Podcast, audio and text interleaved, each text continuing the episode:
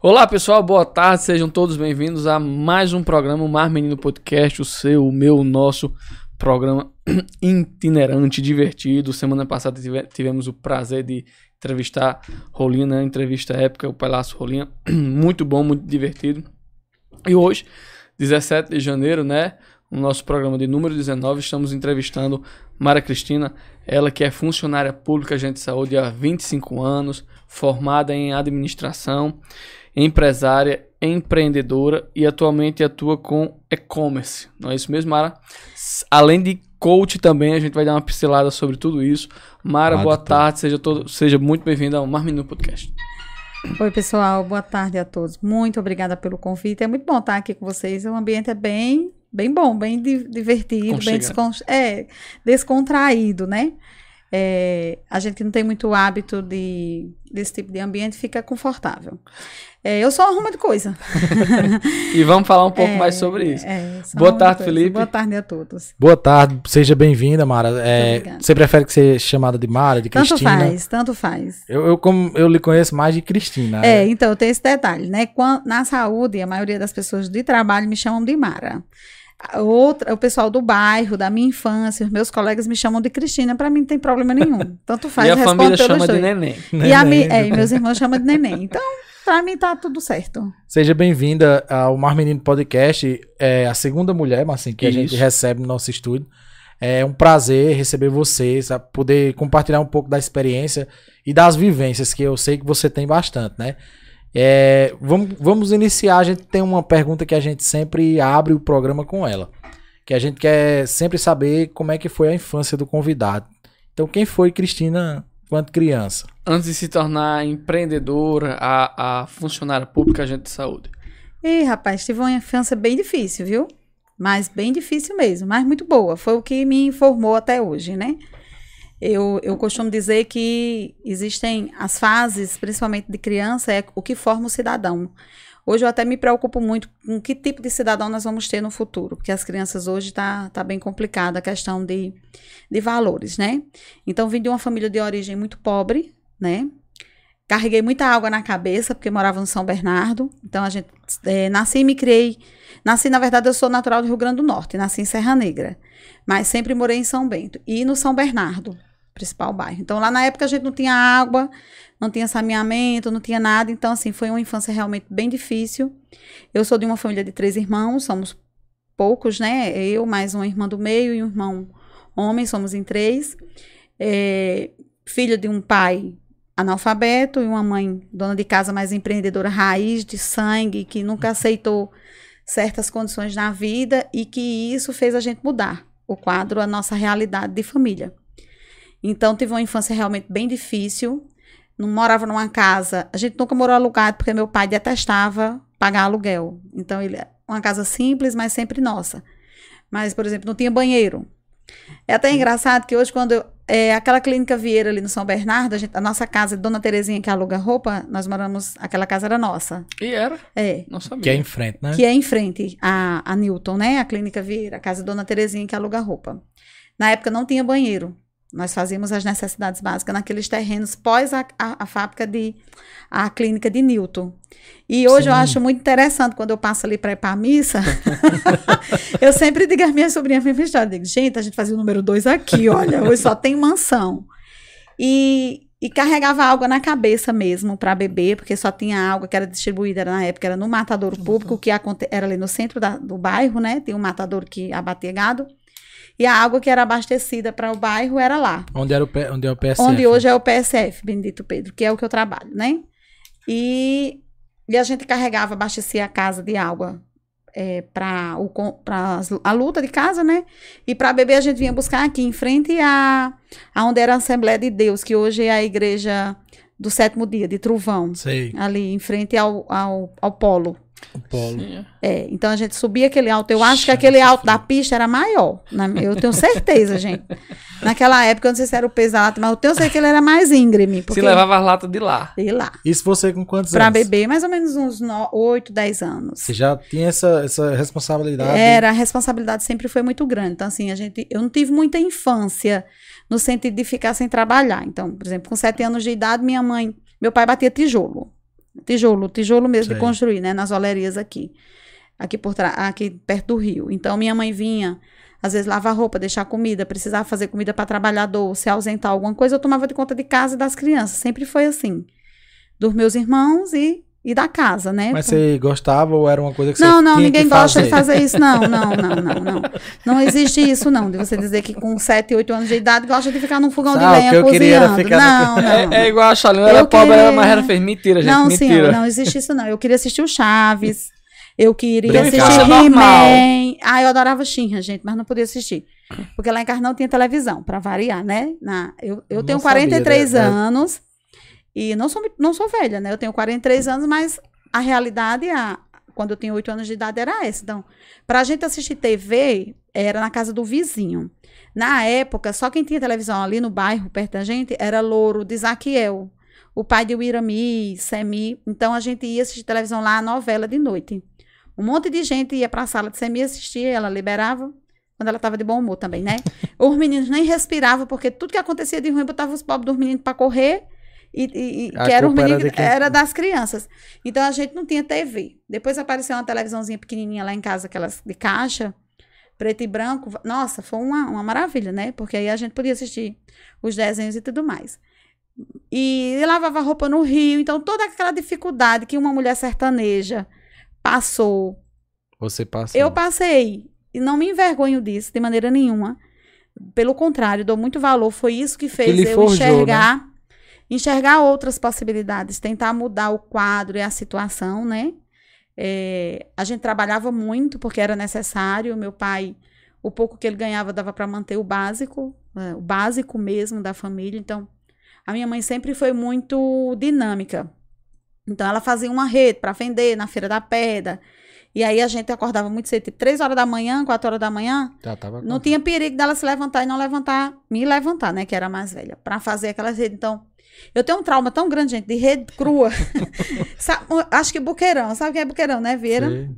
Buqueirão fazer uma redinha crua, pequenininha. Rede bege crua, tanga. Vixe, Landinho, troquei Nossa, muito com ele. Era pra trocar. Era. Eu tinha que fazer 10 redes daqui. Olha, eu tinha que botar água em casa, né? Abastecer a casa de água, porque não tinha outra pessoa, mais mãe, claro. Tinha que fazer 10 redes daquela todo dia, enfiar a varanda, Caramba. fazer a varanda entrançada. 10 era, era a meta. Ir pra escola, e, e fazer todas as tarefas da escola e tudo mais. Eu, eu tomei um abuso tão grande que eu vendo rede, gente, mas não vendo ela. Eu não consigo ver ela. É uma coisa que. Nossa, mas eu tenho muita vontade, assim, porque eu queria brincar, eu queria, queria fazer as coisas normais. Ser uma criança, né, no caso. Como todo mundo, né? Mas a, as condições da vida não, não, não deu essa possibilidade. Mas eu não trago isso como trauma. Eu acho que era o que a gente tinha para viver naquele momento e sou muito grata a Deus por tudo, porque e você levou os ensinamentos. Hoje eu valorizo tudo que eu tenho, que conquisto. E no início eu disse que era uma arma de coisa, porque eu nunca perdi uma oportunidade. Até hoje. Independente do que seja. Se eu tiver a oportunidade de aprender, é, eu, sou, eu tenho curso de cabeleireiro, por sinal, até um dia desse deu um toques no cabelo de massinho, porque ele está insistindo em deixar esse danado desse cabelo. Crescer, mas até o negócio. Que alguém falou. É, mas o negócio não direto. toma forma, né? O negócio não toma a forma certa. Eu até dei umas dicas a ela, a ele, por quê? Eu acho que a gente não sabe o que vai acontecer, né? Verdade. O futuro da gente, a gente vive hoje, vocês vi, contam o passado, como a gente está contando, é, vive o hoje, e o presente você faz um planejamento, mas você não consegue adivinhar o que vai acontecer. Pode acontecer Com muita certeza. coisa. E às vezes, muito aquilo que você planejou, planejou de fato, não chega. E as oportunidades vêm, elas só passam uma vez na sua porta. Então, sempre que passava oportunidades por mim, eu ia agarrando, porque eu não sabia o que poderia acontecer. Então, poderia ser qualquer coisa. Eu só queria sair daquele isso. quadro, né? Então, eu estudei em escola pública a minha vida toda. É, Gostava de estudar? Gosto, sempre gostei de estudar, é uma coisa que realmente eu gosto de, de fazer. De aprender, né? De, de aprender, de, de escavacar, de, principalmente o novo. É, é uma coisa que me seduz, eu sou muito dinâmica para o novo. Eu não tenho medo, nada me põe medo, nada. Nada, Já teve nada. alguma vez medo? Não, não, não tenho medo. Eu sou uma pessoa que eu realmente me preocupo porque eu não tenho medo. Eu não sou uma mulher comum. Mas também não é afoita.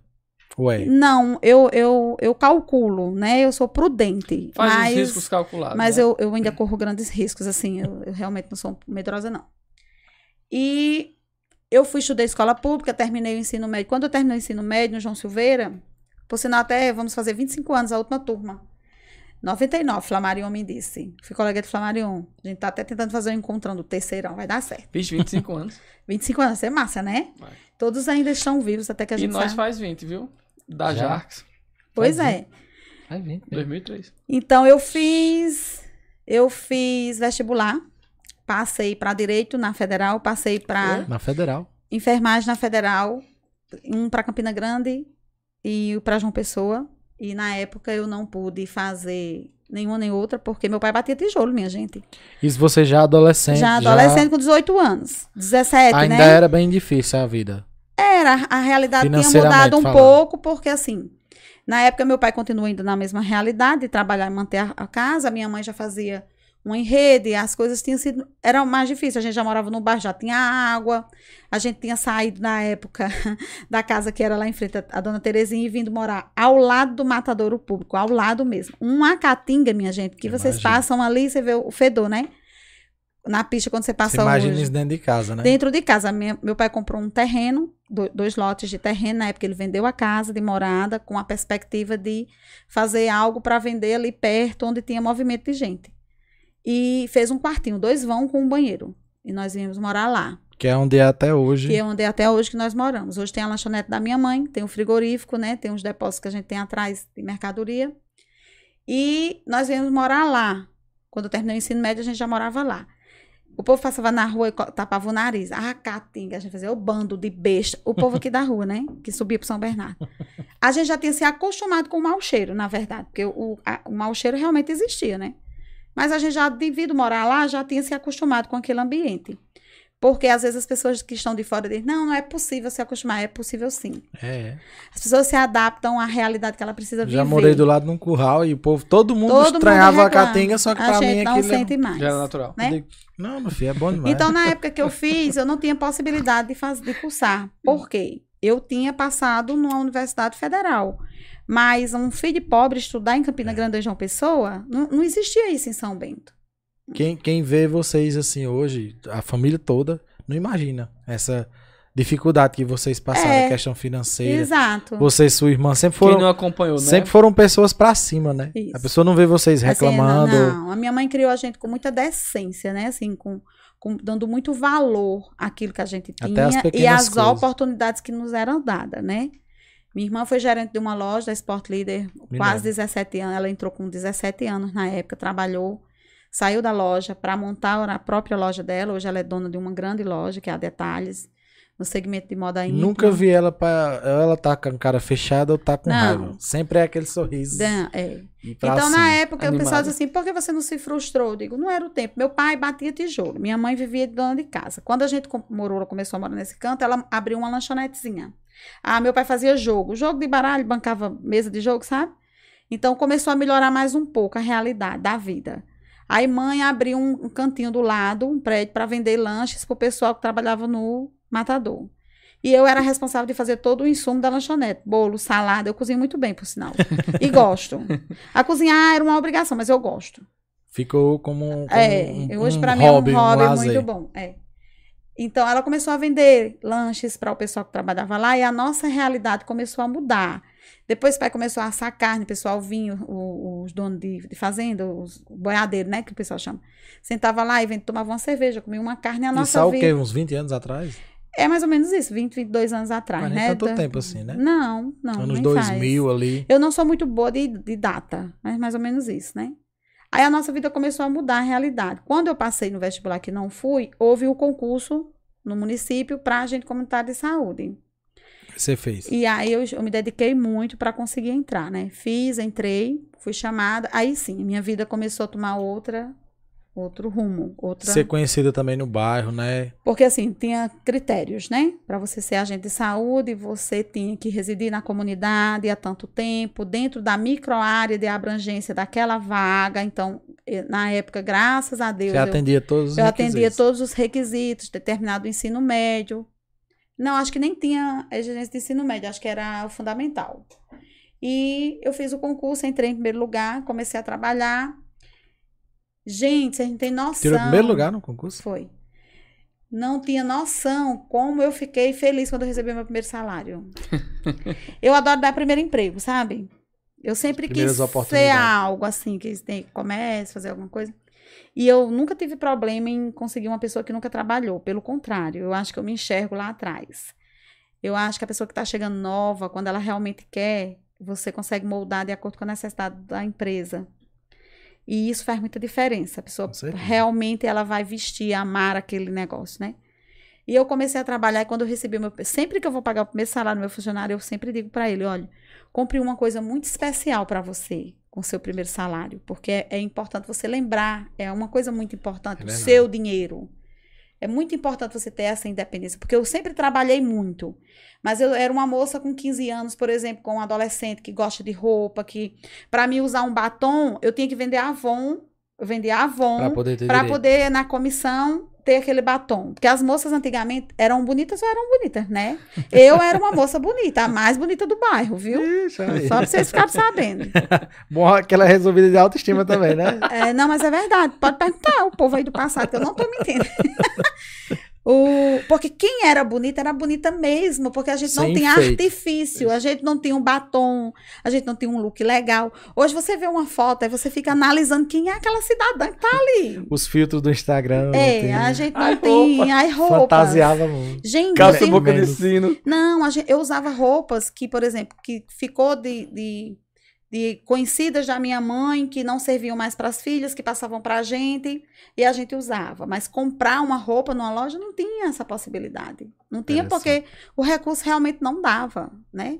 Então, quando eu recebi meu primeiro salário, que era um salário mínimo, eu me senti rica, gente. Nossa! E o meu dinheiro sempre realmente foi meu. Os meus pais, depois que a gente começava a trabalhar, ganhar o nosso dinheiro, eles era de vocês. Era nosso. Eles nunca perguntaram o que nós fazíamos ou íamos fazer com ele, era nosso. E nós nunca tivemos compromisso de dizer, vai comprar essa, você vai pagar a água, pagar a luz, contribuir com isso. Nada disso. O nosso dinheiro era nosso. E eu fazia muita coisa. Eu ajudava em, em supermercado, eu cuidava de, de criança pequena, eu eu dormia com as mulheres que os corretor viajavam, os homens não viajavam, passava seis meses no meio do mundo, as mulheres não gostavam de dormir só. Aí eu era uma moça direita, né, minha gente? Porque antigamente existiam as moças direita para casar. Moça que não vivia de farra, que eu tenho ódio disso também, né? Porque meu pai nunca deixou eu ir no forrozão, viu? Você queria, mas não podia, né? Nunca mesmo, que moça decente não ia pra forrozão. Então era aquela moça que tinha que namorar de cadeirinha, o namorado tinha que vir para casa, com a hora de chegar e de sair. Então a gente foi muito, eles, isso era cuidado. Na verdade, Mas a partir daí você já estava dando, como você disse, seus primeiros voos solo, né? É, sozinha. Depois que eu comecei a trabalhar, eu, eu sempre gostei de empreender. Abri uma, lancho, uma sorveteria. No eu, São Bernardo é, mesmo? É, mãe tem a lanchonete do lado. E eu fiz um espacinho mais organizadinho, que eu sempre fui atrevida, assim. Eu, eu nasci muito pobre, sabe? Mas o, a pobreza nunca viveu em mim. Nunca mesmo. Isso é, isso é bom. Isso Sim, porque eu acho que as pessoas não precisam ser pobres de alma. A pobreza Verdade. não faz vergonha a ninguém. Você ser pobre. E, não, porque eu sou tenho poder, pouco poder aquisitivo. É uma coisa. Agora, você ter o pensamento de pobre, pobre, de pobre, é, é verdade, de fazer sim. pobrice em tudo, é outra história. É então, bom assim, que as pessoas realidade... que estão assistindo tenham essa mentalidade é... para abrir a cabeça para isso aí. Porque, Porque muita... não é só, é, é, como Shaolin dizia, Shaolin dizia em forma de piada, mas é verdade. Você sai da pobreza, mas a pobreza às vezes isso, não sai de você. Isso, tem pessoas que são extremamente. têm um poder aquisitivo altíssimo, mas não têm educação. Verdade. Não têm humildade, Pobre que é o que leva. Que é uma pessoa que não, não, é não se abre. Não se abre é ao brega novo. Também. Brega demais. Tem mulher que tem uma ruma de dinheiro, se veste super mal, só usa grife, mas veste mal pra caralho. Então, assim, eu vim dessa realidade, mas essa realidade nunca viveu em mim. Então eu sempre quis aprender, eu sempre achei que dava para fazer o melhor com o bar. Poderia ter feijão com arroz só botar numa mesa, mas eu sempre gostei de se tivesse um paninho eu botava um jogo americano. É, pra fazer. Porque assim, o cuidado de você apresentar, o feijão, ele pode ser só o feijão cozinhado na água e no sal, mas se você botar numa vasilha, colocar um pouquinho de margarina e pinicar uma cebola que todo pop tem em casa, ele já muda de cara. Verdade. Então assim, esse negócio, essa essa essa crença interior de trazer sempre o, a mediocridade para si, o limite. Ai, eu, ai, é porque eu fiz, eu não fiz direito, eu passei na Universidade Federal, não cursei, porque meu pai não se esforçou de maneira nenhuma. Eu não, eu Se depois colocar como se o problema fosse você. isso. Então assim, aquilo não leva. é uma coitadice, não é motivo de coitado. Ali foi a realidade Vitimismo, que eu vivia, de vítima. Não, e não, não dei lhe certo. parou, né? Eu não dei certo na vida porque eu não cursei um curso lá atrás. Gente, e as outras coisas que tem pra você fazer, por que que você não foi fazer? Verdade. Então, assim, chegou numa certa. Depois, agora faz. Eu sou ruim de data, mas deve fazer aí uns cinco anos já, eu acho. Quatro de faculdade. Deve ter o quê? Uns dois anos que eu terminei, né? Eu terminei a administração agora, recente. Da- depois do- dos 40, Depois. do- perto come- dos 40 Perto dos já. 40, 30 e poucos eu entrei. E. E fiz aqui na, na, pela Unita, na, na, na Sucesso, né? Abri o curso, teve a oportunidade de eu fazer em casa, eu podia pagar, gosto da gestão, gosto de gerir, gosto, queria a formação. Então, fiz meu curso de administração tranquilamente, terminei aqui. Estou fazendo pós-graduação em gestão eh, de unidade básica de saúde, que é a área que eu trabalho. Então, assim, na vida tem tempo para tudo Verdade. né? Agora é só você fazer as boas escolhas e, e entender que as oportunidades vêm, abraçar aquelas oportunidades como únicas, que as coisas vão dando certo. Agora ficar na cadeirinha esperando, querendo que o negócio caia do céu, meu filho. Você não, é- você não era daquelas de se lastimar, não. Dizer Deus assim, me livre, eu nunca reclamei. dizer assim, oh meu coisa- Deus, só acontece comigo isso. Não. Por que eu tô nessa situação? É, É. às vezes eu ficava com vergonha, por exemplo, quando eu tinha 15 anos, eu ganhei uma roupa do namorado. De presente, 15 anos, né? Eu só tinha ela, coitada. Meu Deus. Às vezes eu tinha vergonha. Também não saía, né? Que o pai não deixava nós ir para as festas. Era uma coisa assim. A única frustração que eu carrego na minha vida é quando o povo conta as histórias do forrozão. Que, eu... Que você não ia. Não, não. Nem no sorteio das bicicletas De jeito nem, nem, nem, nem no, Porque eu- era mais leve, a da né? Nem É na de infantil. Não. Era. não. Porque existia um preconceito muito grande, principalmente para filho de pobre, viu? É, Eu passei. Eu ainda peguei, assim, uma fase do. Talvez o final dessa que você tá falando, mas ainda peguei foto. Mas vamos ainda. dizer, há 25 anos atrás, a gente que mora no sertão, principalmente nós mulheres, eu ainda hoje eu sofro. A mulher, ela sofre muito preconceito. De tudo, né? De tudo. Cobranças É, eu vi vocês dizendo que é o número 17, o podcast. 19. 19. 19, vieram duas mulheres comigo. Foi. Eu tava Então, falando não isso dá. com ele. Nem Comentando isso com 10%, nem 10% do valor Que aí- tem. que tem. Por quê? Existem mulheres aí extraordinárias. Mulheres que são modelos, exemplo. Mas a mulher, por si só, ela sofre muito preconceito na sociedade, em todos os sentidos. Então, quando a gente era jovem, os pais tinham cuidado, porque uma moça pobre, o único valor que ela tinha, ela era ser casada decente, virgem, por exemplo. Ser organizadinha, direitinha, ser uma boa dona de casa para casar com um rapaz de boa família e E construir tinha que família. ser assim, não E podia tinha que pensar ser assim. diferente. Então, se corresse o risco dessa moça frequentar ambientes que não eram tidos como corretos e decentes, aquela a, a, a honra daquela moça já corria o risco de ser manchada. E por cuidado, os pais eh, Proibiam. proibiam, né? Limitavam, na verdade. Então, assim, eu comecei a viver mesmo, de fato, a, a juventude, a adolescência, depois que eu comecei a ter independência financeira.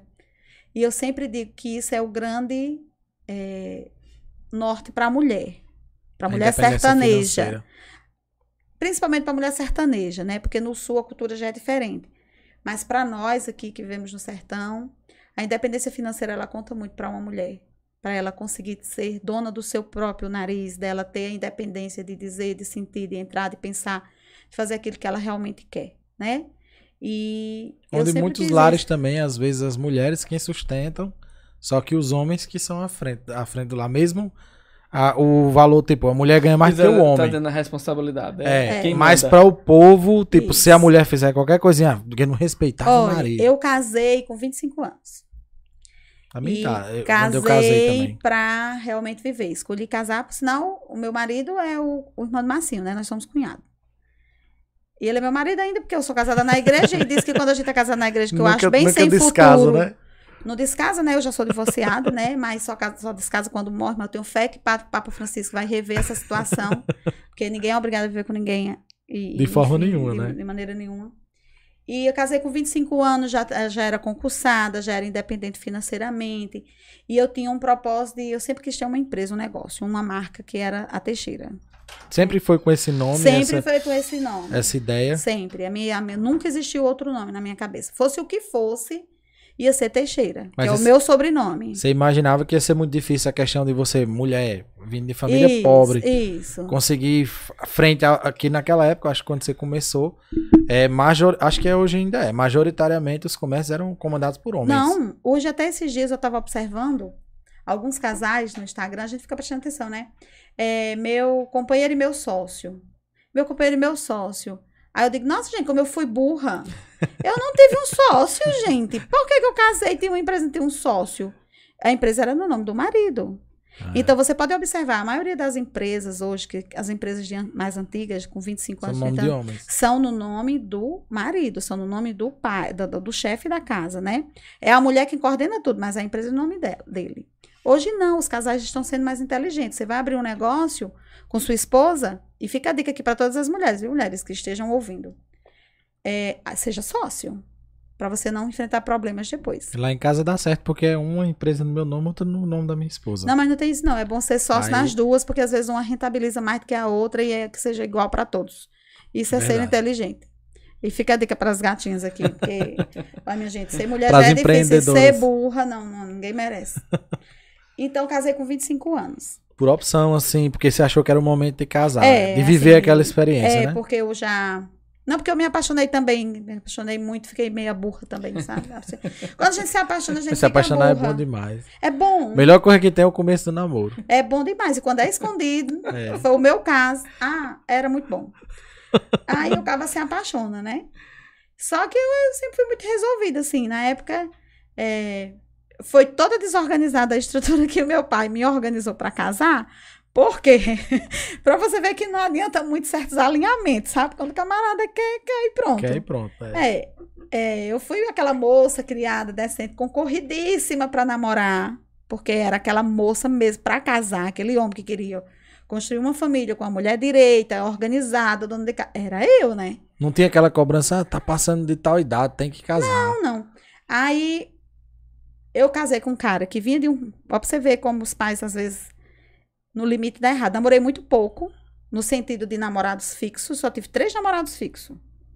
Um dia desse até as meninas disseram, eu já sou divorciada, disse, gente, vamos reencontrar um antigo amor. é, fulano começou a namorar com fulano, que namorou lá atrás. Aí eu fiquei assim, sentada na mesa, e meninas disseram, por que, que você está refletindo? Eu digo, gente, eu não tenho nem ex-namorado. para reativar um antigo amor, porque eu só tive três namorados fixos. Um já morreu, e os outros dois, e um, um eu que sou separado, e um já é casado, muito bem casado, graças a Deus, tá tudo certo, né? Então, assim, tudo isso a gente tem até que pensar. Namorei pouco, mas resolvi casar. O cara vinha de um relacionamento, já tinha um filho. Então, tudo fora do contexto que eu tinha sido criada para casar. Mas eu me apaixonei e, e, eu sempre fui muito determinada. E quando a minha mãe descobriu que eu namorava escondido com ele, né? Porque era o cara mais sem futuro do mundo para me namorar.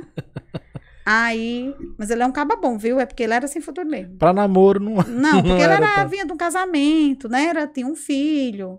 Não era o que eles queriam para mim. Aí eu disse, mãe, é o seguinte, você tá namorando com o Marquinhos? Eu digo, tô. E vou casar com ele. Você tá doido? Eu digo, não, eu só tô avisando a mãe pra mãe não ser pega de surpresa.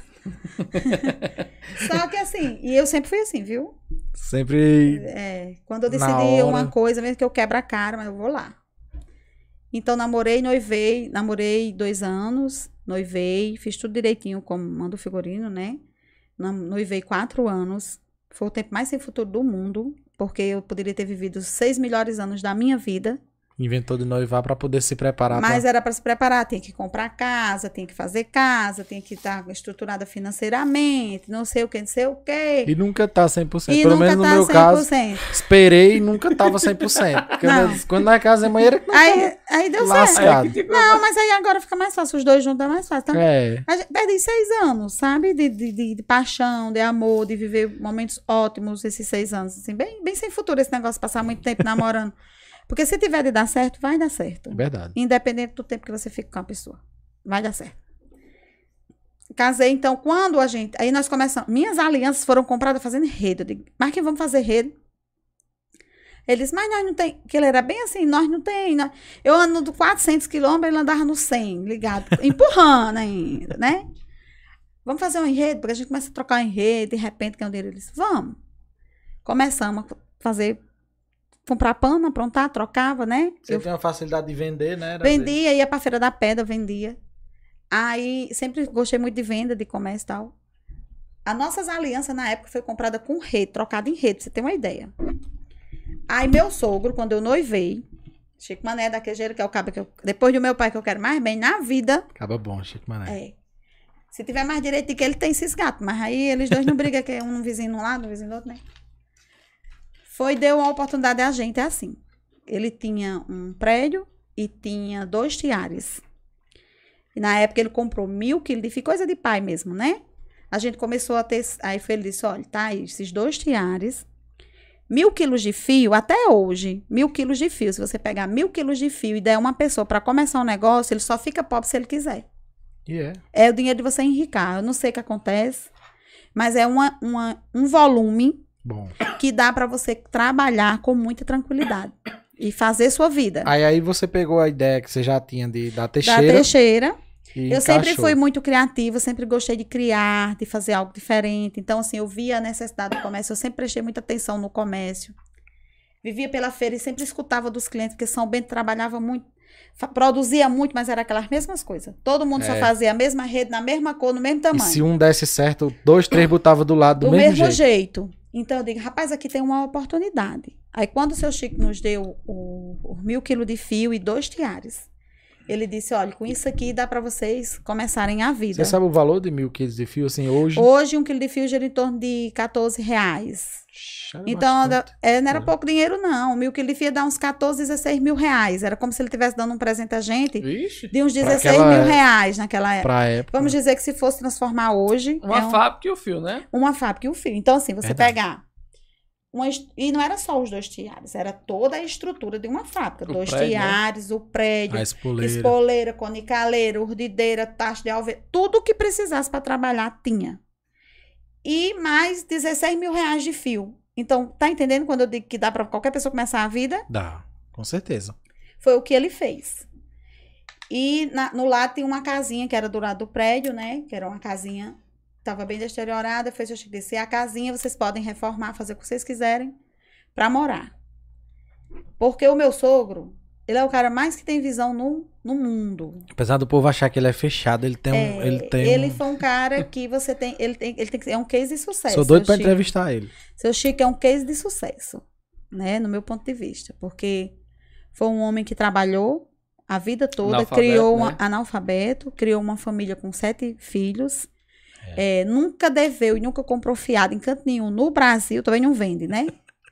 E adquiriu bens, Verdade. Vendendo o queijinho dele. Ele tem casa própria para morar, todos os filhos têm suas casas para morar. Ele que Ele, deu. ele que deu a cada um a Tá sua ajudando casa. os netos agora, de certa forma. Apoiando os netos. Então, assim, ele é um grande case de sucesso. E ele era um homem de muita visão. Então, o que foi que ele viu? E ele não era burro, não, viu? Ele viu a oportunidade do filho dele que estava dando errado, saindo de um relacionamento que não estava dando certo, encontrou uma joia preciosíssima, eu, né? Com certeza. Um diamante polidíssimo, com toda a estrutura de apoiar ele. Só esperando o momento certo. Então ele disse: meu amigo, eu tenho que investir nesse negócio para ver se, se dá certo. Interessante a visão que ele teve. Foi. E foi desse jeito. E vocês dois foram pra dentro da fábrica, como foi? Aí nós formamos essa casinha, casamos, tudo direitinho, casamos e fomos para lá. E aí a gente começou a produzir com esses dois tiares e depois, como eu era muito era não, sou muito criativa ainda, de criar cores, modelos, eu chegava, não dormia, é eu tenho um, um- um toque assim, quando eu tenho uma ideia, enquanto eu não boto.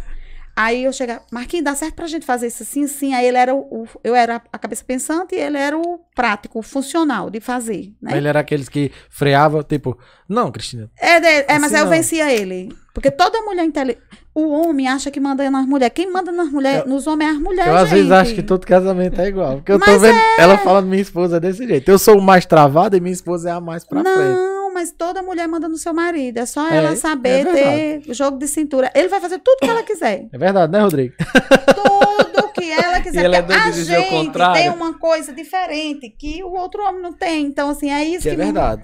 Então, assim, eu sempre conseguia, tá entendendo? Mas ele sempre foi de me apoiar. Ele nunca, porque ele sabia que as ideias eram muito pensadas, assim, eu sempre mostrava boas. A... o projeto com resultado. existia um resultado, né? Então, ele também enxergava o resultado. Aí eu disse, vamos fazer isso assim, assim, que dá certo. Não tem. Aí a gente começou a produzir. Aí começamos a comprar tiares e o resultado foi chegando e, e a gente foi vendendo. Chegou um período, nós tínhamos 100 funcionários fixos. Vixe, 100 funcionários? É, eu fiquei casada... Caramba. Eu fiquei casada quantos anos mesmo? Eu fiquei casada 11 anos, parece. Foi 17 anos de relacionamento. Namoro, noivado, casamento. Isso após o casamento, menos de 10 anos, você já tinha uma empresa com 100 pessoas 100 trabalhando 100 você. pessoas trabalhando direto, né? Vixe. Porque indiretamente eu não sei nem contar. Mas você Pra chegou... parte de acabamento. Você não pensava filhos, essas coisas no momento? Então, na época eu tinha uma vida muito dinâmica, eu trabalhava muito. Porque, como eu, eu disse, meu marido era um pouco lento e eu ficava na parte de gestão financeira. Ele ficava com a parte de estrutura, por exemplo. Operacional. Comprar fio, organizar a Lutar estrutura, com pessoal. co- é, a parte boa, porque a parte ruim era eu que resolvia, né? É tanto que o apelido Os era abacaxi. patrãozinho, é, eu era a, a patroa má e ele era patrãozinho, o infeliz. Mas é porque alguém tem que ter pulso, né? E alguém, alguém tinha que ser odiado, de certa forma. Alguém tem que ser odiado. Os dois não, não, dá pra, não dá pra amar os dois Então, patrões. não dá. É, parece lá na minha. Alguém tem que ser odiado. Então, quem era o, o amado? Marquinho, porque os meninos, tudo que queriam fazer com ele, tudo, tudo pra ele dava certo. E eu tinha coisa que não dava certo mesmo, né? Então eu ia lá dizer, não, não dá não. Você dizia, não pode. Não pode, não é assim. Aí eu ficava de bruxa má. Então a gente tinha uma demanda muito grande. Pra você ter uma ideia, teve por três anos seguidos, mais ou menos, quando a gente deu o boom mesmo, e eu queria divulgar a Teixeira, e a gente foi conceituando a marca, e a marca foi conhecida por valor no produto. Então, tudo aquilo que a gente fazia comum aos demais, mas a gente fazia uma embalagem personalizada, Eu via. a gente tinha uma padronagem de cores diferente, a gente tinha uma rotulagem diferente. A gente conseguia apresentar o produto de uma forma diferente do que as pessoas eram acostumadas a encontrar em São Bento. E assim, os meus planos a longo prazo, tipo, para estar colhendo agora, é, se tivesse seguido o curso que eu tinha determinado lá atrás, hoje a gente era uma das maiores do Brasil. E realmente ia ser. Só que acontecem as coisas pelo meio do caminho, né? É que a Então, gente não espera muitas vezes. É, você. che- chegou um período da, na produção que nós faturamos um milhão de reais por mês. Sério? Isso dá pra mexer com a cabeça de qualquer um, viu? E aí mexeu com a cabeça do meu marido, E mexe, viu? infelizmente, né? Então, por viver numa cultura machista. Mas é aquele pensamento, vocês faturavam, isso aí era o que faturavam. Isso, Quando faturava. tirava de custos, essas coisas. Não, aí a sobra era bem boa. E, e- e aí talvez ele pensou, tô rico. Foi exatamente isso. É, porque eu. eu Mas foi isso. é verdade. Você não pode dar dinheiro a homem. A Homem primeira vez que entrou homem tem que ser 60 mil na minha conta, eu saí. Eu disse, tô rico, quero que conversa com você, com você. Homem não pode pegar em dinheiro. E é. É dois. É dois. É, é verdade. Olha, Foi quando eu trabalhei pro Estado. A primeira vez que o Estado Homem. ligou disse, o dinheiro tá na conta. Que eu olhei, eu digo, hum. Aí o povo falava comigo só aí. Vai. a principal que você queria dar escanteio era a sua esposa, né? Não, jamais. Minha esposa Ah. sempre coloquei ela em primeiro lugar. Amém. Pode Deus perguntar a ela. Ah, pois eu não fui colocada, não. Aí. então, homem não é pra pegar em dinheiro. E eu deixo o dinheiro com ela. Até, Homem. Mas você sabe do exemplo. Às vezes eu não tenho um real num canto. Não. Eu ligo pra ela e faço um pix pra mim aí. Homem não pode ver dinheiro. Porque o dinheiro, ele é transformador na vida das pessoas. E aqui na cultura que a gente vive, principalmente, porque a gente vive uma cultura de prostituição, de, de superioridade do homem, né? Então, assim, o dinheiro, ele facilita tudo, tudo de ruim. Então, Coloca também um homem num patamar que, de certa forma, ele passa a ser admirado. Só porque. isso, Tanto de amizade, tanto de amizades quanto por outras mais mulheres. influências, né, por outras mulheres e tudo mais. E não aconteceu comigo, diferente do que aconteceu com as demais. Só que tinha um, um ponto. É, eu não aceito menos do que eu mereço na minha vida. Vindo de ninguém. E você já estava pronta. É. A vida pra eu você já não tinha. aceito menos do que o que eu mereço. Então a gente tinha um, um- hoje nós temos uma excelente eu acho que eu sou a única mulher no Brasil que se dá bem com o ex-marido você acredita Ó, pronto E com a família toda. Deus me livre, Todo quem mundo quiser. lhe adora lá. quem quiser conquistar seu lugar aqui luta porque o meu eu não vou dar a ninguém meu bem Olha, foi muitos anos de luta para chegar não Aí vocês Então- passaram em um ano eh, de faturar esse valor pra, fe- Mensal. pra fechar ou pra como foi? o- Não, aí a- Pronto, a gente tinha a produção. Quando a gente chegou num volume muito grande de produção, eu senti a necessidade de uma estrutura física para despachar a mercadoria de uma forma um pouco mais alinhada. Uma loja, sim. Uma loja. Abrimos o primeiro espaço da Teixeira, no bairro mesmo.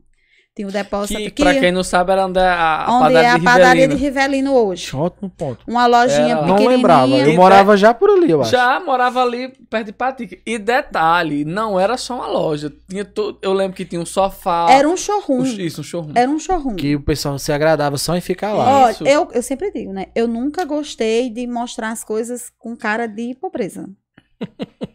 Quem?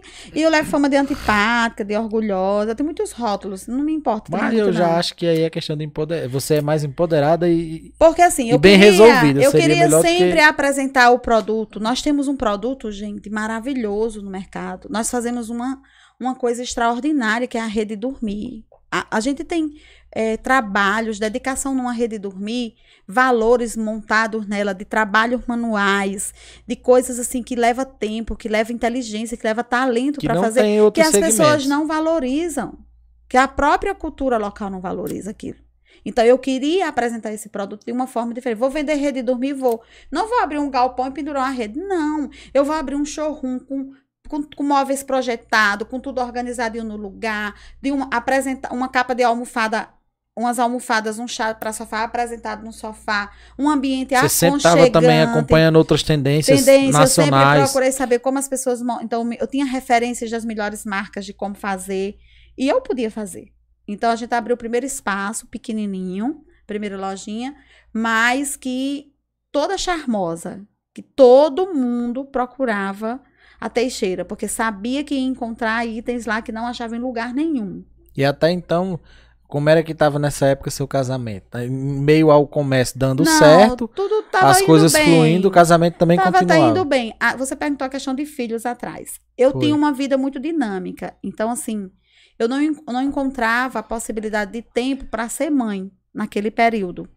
E como o Marquinhos vinha de um relacionamento e já tinha filhos, para ele filho não era uma coisa importante, porque ele já tinha Ele já filhos. tinha vivido a experiência. Aí ele não me entusiasmava, porque às vezes a mulher, ela. Eu nunca evitei filhos. Eu fui casada durante. Tive um relacionamento de 17 anos. Nunca evitei filhos, mas nunca engravidei. E era saudável. É uma coisa que eu recomendo pra todo mundo. Quem quer descobrir a vida, tenha filhos. Pois não, é. não que seja só filhos que vai lhe Aham. mostrar o. Mas ser, ser pai ou ser mãe. É pois uma é. Aí, transformação. como ele já tinha, e eu via assim o meu tempo muito corrido, trabalhava, gente, finais de semana eu trabalhava 48 horas direto, Certo. 60 horas direto, de não sábado para domingo. não, não viajava. Aí a nossa vida começou a virar um. um- eu contribuí muito para o começou a fim virar do um casamento, trabalho, de certa forma, toda nossa hora. vida só era trabalho. Era uma demanda absurda de venda, de produção, e para poder dar conta a gente precisava ter tempo. É, tinha funcionado. Na época eu era muito centralizadora, é, no sentido de ter que estar controlando tudo que era de processo para sair perfeito, porque eu sou perfeccionista demais. E então acabou que o casamento ficando um pouco de lado. E Segundo o meu marido, plano. como era muito de boa, ele estava um pouco preocupado se a gente chegava aqui e tinha janta para comer ou se a gente ia comer na rua. Por ele, a gente até ia comer na rua, porque era um motivo de sair. Mas eu não, eu fui condicionada desde criança de ser aquela dona de casa, de manter tudo em ordem, guarda-roupa impecável, é, comida pronta, feita na hora, botada na mesa quentinha. Eu não esquentava comida. Então, assim, eu era muito sobrecarregada. Muito sobrecarregada tudo. em tudo. Então, assim, a carga sobre mim era muito grande. E a gente vai faltando como mulher. Porque Verdade. você vai. é, se levanta, os, os, os tecelão chega aqui duas horas da manhã para trabalhar três horas, né? Ganham por produção. Chegava, eu abria o portão, eles entravam para a fábrica. Ali eu já perdi o sono, porque o, o tiara era colado na parede do meu quarto. O meu ex-marido, ele dorme em cima de uma quicha de um tiara. Pode topar, ele é fitipané. Escorou, dormiu, né? E aí eu ia para dentro da... Juninho. Juninho. Aí eu ia pra fábrica. Então ali eu trabalhava até sete, sete e pouco, entrava pra casa, E fazia, sem dormir já. sem dormir três horas da manhã. Aí entrava, fazia café, organizava o café, deixava na mesa, me organizava e ia trabalhar como agente de saúde até 11h30, porque o Caramba. trabalho da gente sempre foi é, meio, me- muito flexível os horários, graças a Deus, e assim, diurno, pela parte da manhã em campo e na parte da tarde Você trabalho nunca se ausentou, mesmo quando a fábrica exigiu Não, muito, você não, não, deixou de ser Não, porque assim, é, era uma renda que eu tinha garantida. garantida, que eu sempre gostei de ter o meu dinheiro, meu, para mim fazer o que eu quisesse. E a fábrica era nossa, né? Então o dinheiro era meu. Era um, um tempo flexível, a minha microárea era muito próxima de onde eu, eu morava, então eu conseguia fazer as coisas com muita agilidade. Não me tomava tanto tempo. O trabalho de agente de saúde era o que menos me tomava tempo. E eu conseguia me dedicar à fábrica, eu estava na área, consegui, tinha um problema, eu corria, vinha em casa, resolvia e voltava. Então, sete horas da manhã você ia trabalhar, voltava de 11, organizava almoço, E o almoçava. prazer na sua vida, que você tinha alguma coisa que você eu gostava sempre nessa gosto, época? eu sempre Hobbies. gostei. O meu hobby é viajar. Eu adoro viajar. Então, eu determin, pagava um plano de viagem para me obrigar a viajar. Porque aí já tava pago, é, já né? estava pago, eu tinha que usar. Então, eu tinha nove diárias para usar por ano. Dava para mim viajar de três a quatro vezes, dependendo do feriado. Então, eu sempre tirava nesses períodos para viajar. Era o lazer da gente. Nós fazíamos parte do Laios, é, grupo de casais, de igreja, essas coisas. Quando tinha assim, algum evento, uma festa mais formal, a gente ia. É, pode perguntar. Vo- não, você falou que pagava um plano pra se obrigar a, a- a viajar. No caso, você se considerava viciado em trabalho?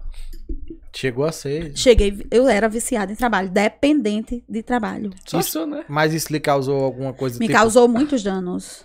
Não só no casamento, como Sim. na vida pessoal também. muitos danos de saúde física e tudo mais. Porque as pessoas pensam que só tem dependência de álcool, de droga e tudo mais. Não, Então né? tem de trabalho. Tem de trabalho. Então eu fui nessa, nessa rotina e, e o tempo foi passando, né? Aí não tive filhos porque eu não fui entusiasmada a ter, foi passando o tempo. A mulher se vence, né? A mulher tem data de validade, né? Homem não tem, não. Pior. Eu sempre costumo dizer que um homem com 50 anos, se ele for bem sucedido, ele tá zero bala, charmoso, Chico lindo, Mané, maravilhoso. Eu acho que até hoje ainda, 80. ainda faz menina, hein? É, dona Nenê disse que ele era terrível, é porque ele, é- ele tem vergonha. Mas a mulher não. A mulher, esteticamente, quando ela passa dos 40, ela passa a ter uma visão e uma autoestima completamente diferente. A mulher, ela é uma mulher até os 40 anos. Depois dos 40, ela é um outro ser humano. Ela, ela, ela nasce de novo. É, ela se Às transforma vezes pro bem, às vezes para o para lado o mal. mal. É, aí depende das escolhas, né? Como sempre.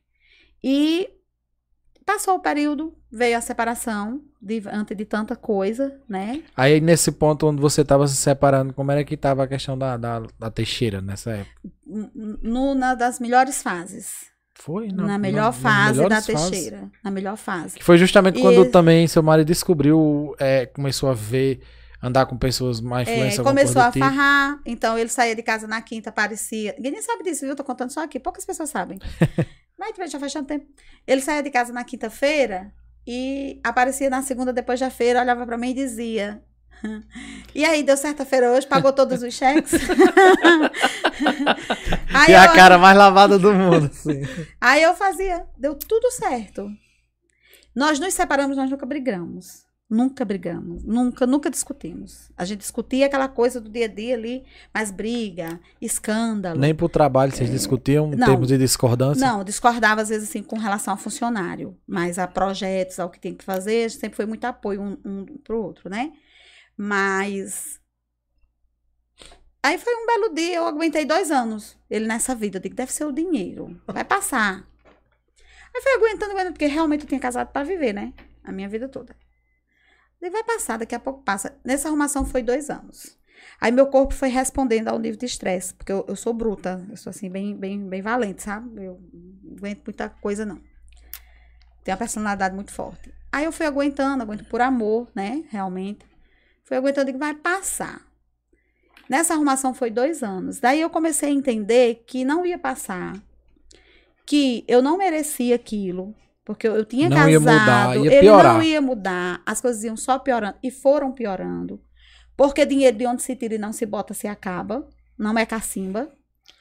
Então as coisas foram se desorganizando financeiramente, né? E eu tenho um, um valor muito grande, porque assim, você pode perder o crédito, mas você não pode perder a credibilidade.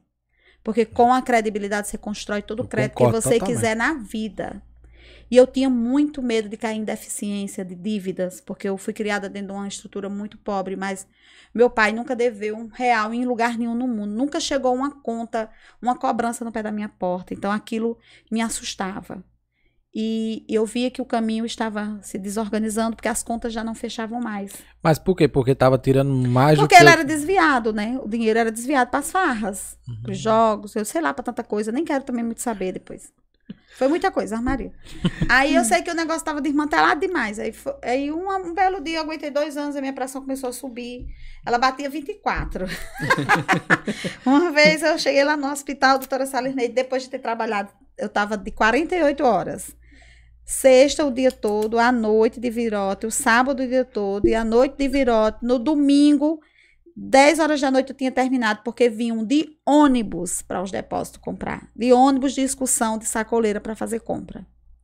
E eu atendia todo esse pessoal. Quem me ajudava muito era a Luana, de Azul. Ela está é. escutando podcast, viu? É, um Tô abraço para a Luana, para o dignismo dela. Mas ela disse que estava ouvindo. Então era quem aguentava esse rojão. Algumas funcionárias me acompanhavam. Eu tive uma equipe de trabalho que qualquer pessoa enricaria com aquela equipe. Qualquer, qualquer pessoa que se pegasse um comércio. Bastava ter seguido. Bastava ter seguido, porque eles eram extraordinários, assim, era uma equipe que estava pronto para qualquer hora. Aí, Luana, tá vendo? É Luana, Luana Dantas, é? É. Conheço. Luana Dantas. Luana trabalhou comigo, morou com 13 anos, ela se encostou na minha casa, ela virou um carrapato, e nem que eu quisesse ela ir embora. Ela não ia realmente embora, né? E era quem realmente passou grandes perrengues comigo trabalhando. Então eu fui vendo a situação e vi que aquilo não ia mudar. E depois eu entendi que não era aquilo que eu queria para minha vida. E sempre vida. sua autoestima bem, relativamente, nesse tempo. Você se via, você dizia, mas rapaz, onde é que eu, que eu... É, eu ficava procurando uma questão, né? Que a mulher sempre se interroga. Mas nunca se culpou. Não, hoje, não, nunca trouxe culpa para mim. Hoje eu analiso, vejo que poderia ter sido melhor em outras coisas, vejo que eu poderia ter tido outros comportamentos. às vezes era um ciclo também, né? Priorizado né? e tudo mais. Mas também vejo muita culpa do parceiro, porque uma pessoa, um, um, casal é um só depois de casado, né? Então, tem que ter também a renúncia e o entendimento de uma das, de todas de as ambos, duas né? partes, né? É verdade. Se não tiver, dificilmente vai dar certo. Então, não me culpo em nada por isso. Aí eu fui um dia chegando e disse, rapaz, eu não quero viver desse jeito, não. Eu trabalhando desse jeito, o camarada. Eu não era uma mulher feia, né? É, super inteligente. A, a, pra frente do pra seu frente tempo. do meu tempo. Apoiava ele nas coisas pra gente evoluir, crescer. Não dependia dele, de certa forma. Financeiramente, nunca dependi dele, porque eu sempre tive o meu trabalho para ter o meu respaldo, né? É, deveria faltar, eu acredito que faltei como mulher como mulher mesmo, na intimidade.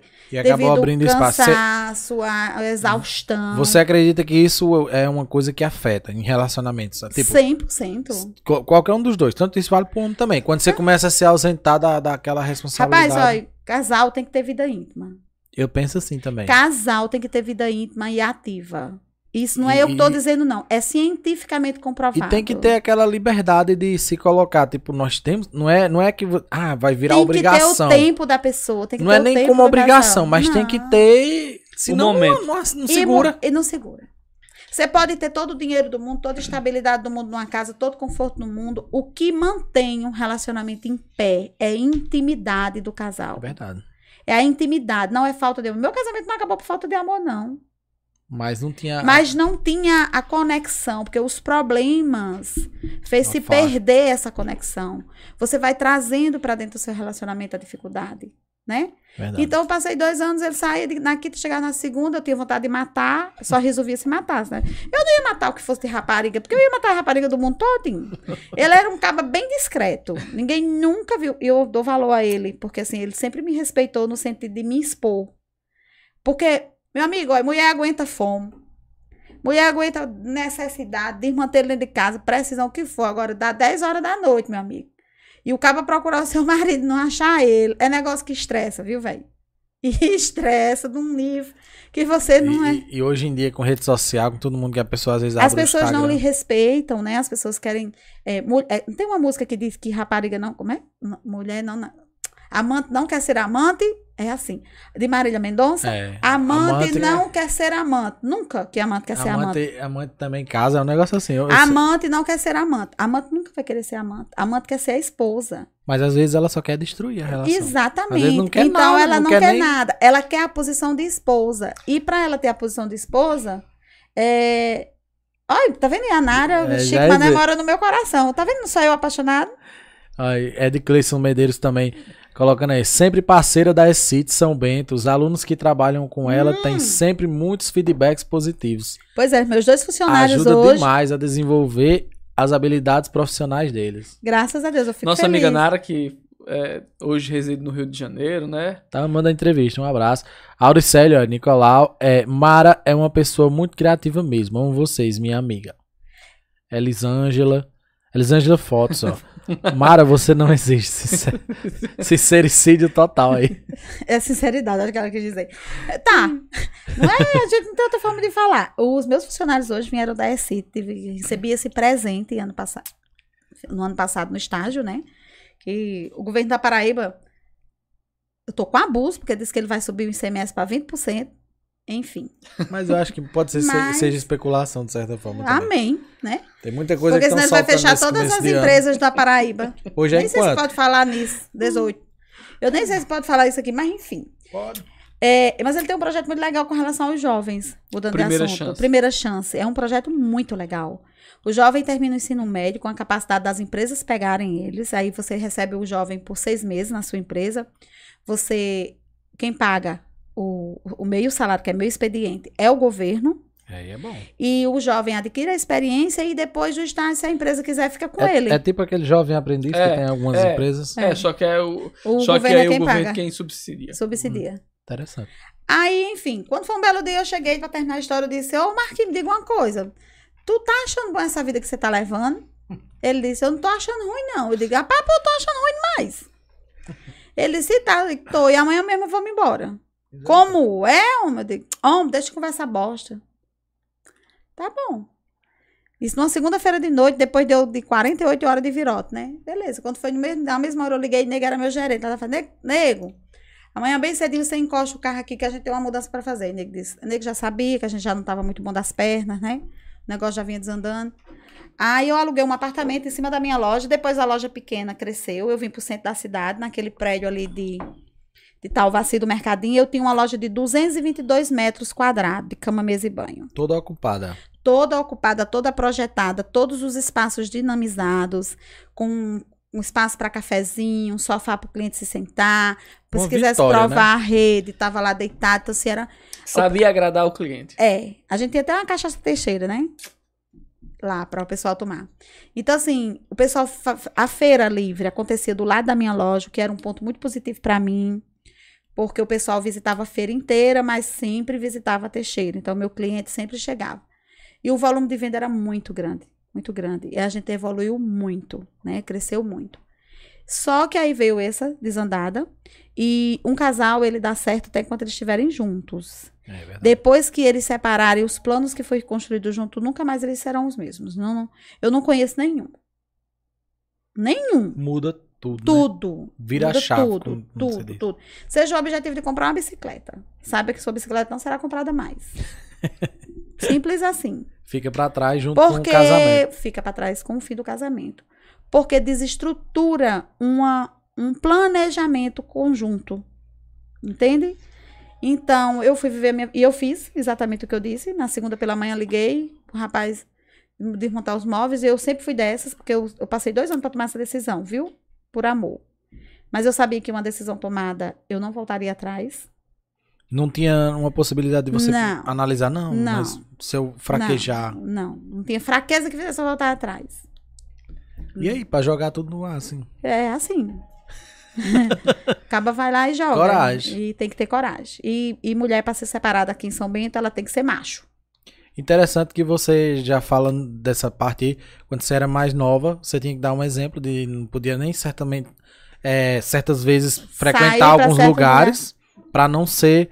E aconteceu de que você casou Não deu certo. precisou passar mais uma vez por um. Pelo grande preconceito de ser separada. Sofreu Porque você mesmo com eu isso? sofri muito com isso. Sofri não, eu sofro O com pior isso. são as piadas, né? Olhe, a mulher separada hoje que queira levar uma vida com um pouco mais de dignidade, sendo respeitada, no sentido de as pessoas respeitarem as escolhas dela, o posicionamento dela, ela precisa ser muito macho, meu tem amigo. que se impor. Porque você se impõe, simplesmente. Porque o camarada, os homens, que são a grande maioria, um- uma porcaria, eles acham que aquela mulher, pelo simples fato dela ser separada, ela está disponível para ele. E que aceita qualquer coisa também. Porque E que tá ali desesperada que alguém não quis no casamento e qualquer coisa que vier, qualquer cafuçu que vier, vai ter o direito de se encostar nela. E não é assim. Pelo menos comigo não foi assim.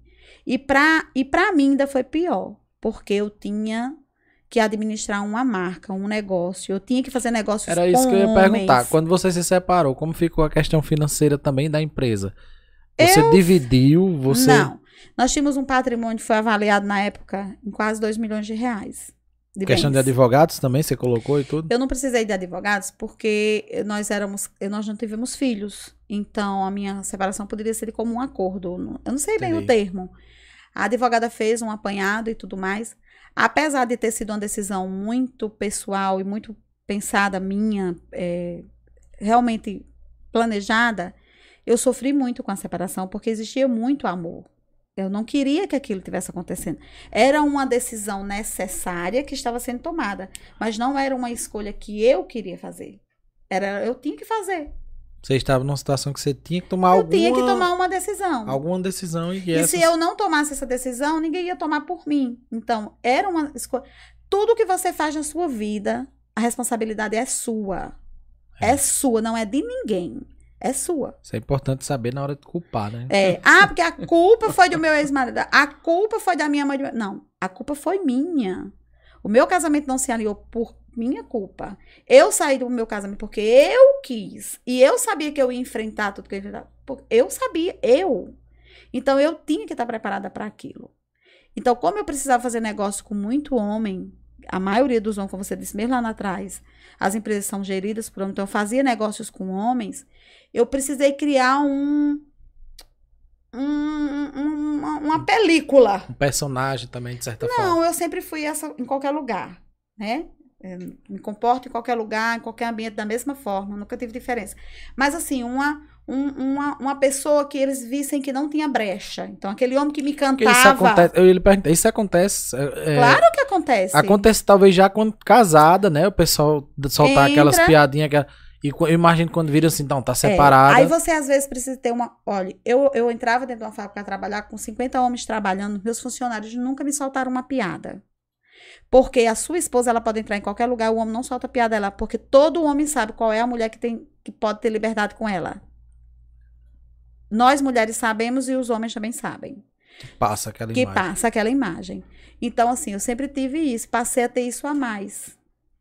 E a mulher é muito forte, o homem tem medo, viu? Homem tem medo de mulher determinada. Tem homem medo. não quer me... não quer uma mulher que tenha coragem, uma mulher que tenha atitude. Homem tem medo, homem é fraco. Mulher que, Homem que quer uma apresenta mulher mais do que ele. não. Homem quer uma mulher que esteja ali submissa a ele, que ele vá dominar ela, seja sentimentalmente ou financeiramente. No meu caso, não tinha a opção do financeiro, mas eu tinha do sentimental. Mas o meu sentimental que manda nele sou eu. As minhas escolhas, quem manda em mim sou eu. Então eu tinha que escolher o melhor para mim. E viver naquela situação não estava sendo o melhor para mim. E assim, eu via muita perca, porque eu perdi, eu ia, sabia, eu ia ter consciência que eu ia perder no mercado, eu ia perder financeiramente, eu ia perder financeiramente no sentido da empresa, no sentido de, de base mesmo. É, na época não houve uma divisão honesta da parte do meu marido, né? Eu saí, apesar de ser muito inteligente, mas eu fui muito burra, porque nessa época a minha, o meu orgulho de mulher falou mais alto do que a prática. Então a gente acabou que legalmente ele ficando com a maior parte do patrimônio, eu fiquei com a estrutura física da loja, que era alugada, E como é que Um você fez com a carro. produção? fiquei sem a produção e aí foi onde a gente teve muita perca com a Teixeira, porque ela tinha uma marca muito grande, mas eu não conseguia terceirizar, por mais criatividade que eu tivesse, por mais agilidade que eu tivesse, eu tive que abrir uma nova empresa, porque o meu CNPJ Era não era sócio, era o nome dele. Ah, então, uma empresa que já estava fixa no mercado, com crédito no mercado há mais de 10 anos, ela teve que zerar para poder eu conseguir. E você conhecia da linha de produção do fio até o, até o final, o final da venda. Tudo. Tudo isso teve que ser refeito. Tudo isso teve que ser refeito. Então, para você ter uma ideia, eu comecei a trabalhar com cama, mesa e banho de, de, de, de, dos, né, de empresas do Sul e tudo mais. Os representantes, eu não tinha crédito porque eu tive que abrir um novo CNPJ.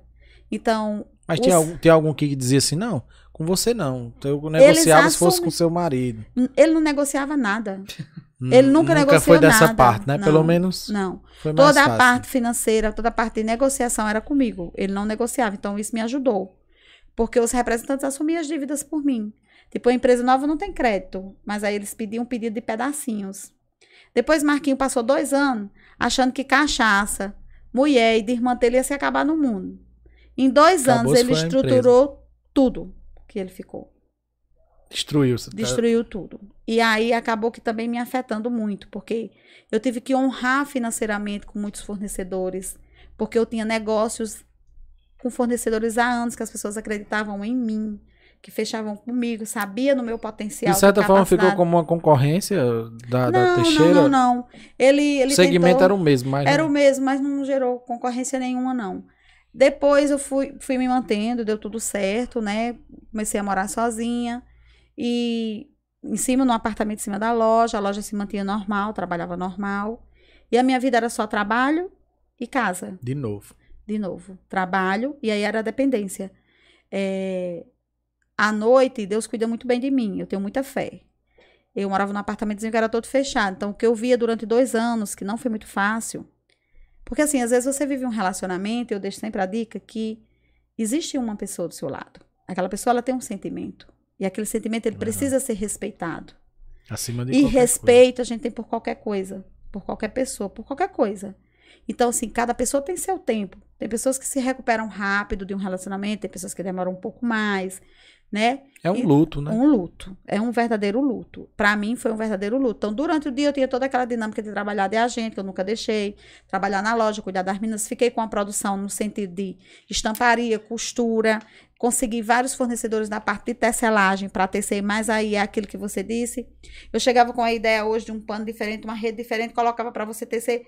Acontecia de eu não ter direito de comprar nem o primeiro tecido.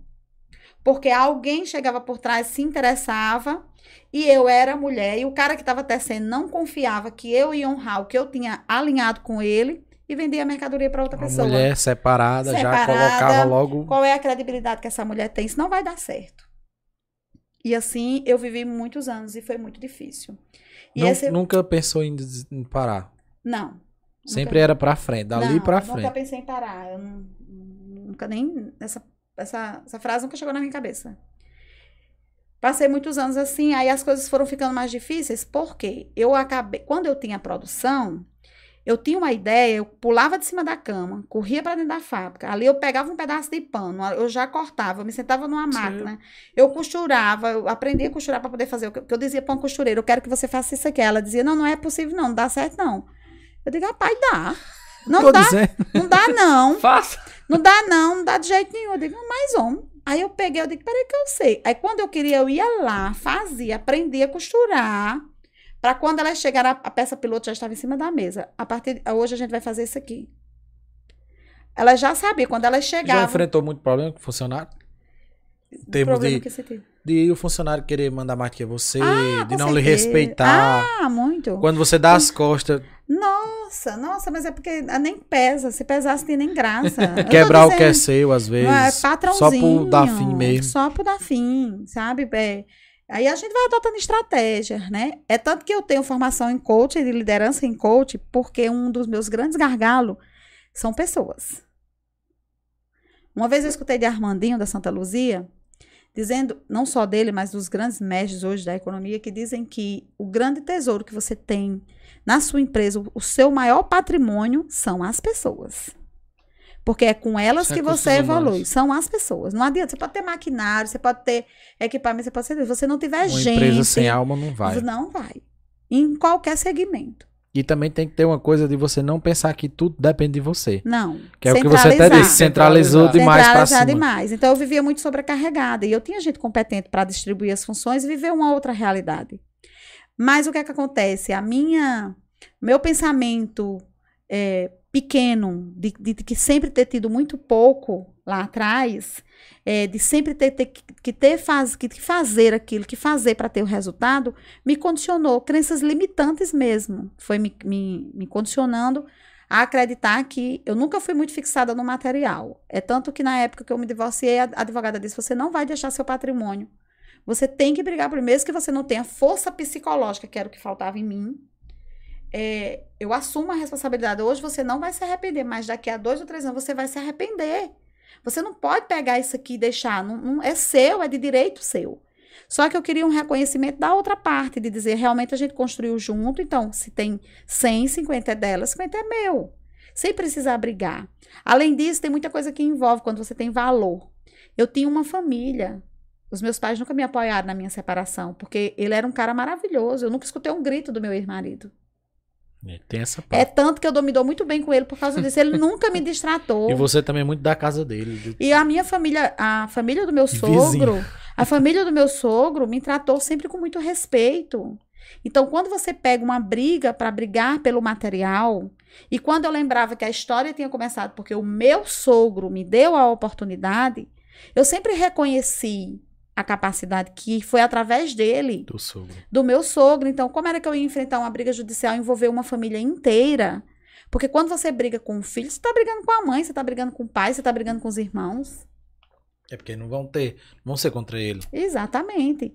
Então, tudo isso pesou muito para mim tomar uma decisão. É tanto que quando foi para me separar, eu não avisei a meu pai e minha mãe, eu avisei a meu sogro. Cheguei de vai manhã. Acontecer. Foi. Quatro, por que, que você acha que seu Chico é. eles não conseguem nada com ele. Quando eles querem uma coisa que ele não consegue, peça a Cris que ela vai lá. E sempre foi assim. Porque ele sabe o respeito que eu tenho por ele. Então eu cheguei para ele e disse: seu Chico, eu tô me separando. Ele já deveria ter mandado aquele cachorrinho embora. e ele disse mesmo. Aí foi eu disse. Não, papai sempre foi muito correto. Porque ele é correto, porque ele sabe o que é certo. Eu disse, mas eu não tô dando mais conta. Ele disse: não saia da sua casa. Sua casa é sua. Digo, mas ele não vai embora. Ele não vai embora, seu Chico. E claro que não. Como é que vai? Você tem uma dona de casa, uma mulher que administra todo o seu patrimônio, que você tem tudo a tempo e a hora, lhe respeita. Tá? Você vai, você é doida, é? Deixar? Vai, vai deixar pra volta. Aí é aquela história, os incomodados, que se retire, meu filho. Beleza? Seu Chico disse, minha filha, eu tô aqui para o que você precisar. Agora, eu não iria. Eu botava ele para correr de lá. Queime ele com água quente. Porque acaba que não presta para passar por isso. Eu digo, não, seu Chico, tem outras formas de resolver. Então, isso fez com que eu recuasse em algumas decisões. Não me arrependo. Nunca me arrependi. Porque o que tem de valor para mim não é monetário, não é dinheiro. É valor. É eu poder chegar na casa da minha sogra, tomar café de manhã, e quem chegou depois, que se, se incomodar com minha presença, vai lá passar, eu fico na cozinha com, sem tempo para sair. Um dia desse eu cheguei lá, eu disse, ah, madonna, eu tô com calor, tô, a senhora fez o que pra almoçar? Ela disse, galinha, eu vou comer por aqui mesmo, porque eu vinha do Rio, tinha buscado um negócio pra igreja. Mas eu queria mesmo era tomar uma cerveja. Aí ela não contou conversa, disse, Marcinho, Dona Neném viu que não é das mais simpáticas. Vale comprar duas cervejas pra Cristina. Aí Marcinho disse, e onde é que eu vou achar cerveja, mamãe? Ela disse, não sei, ah, chega com cerveja.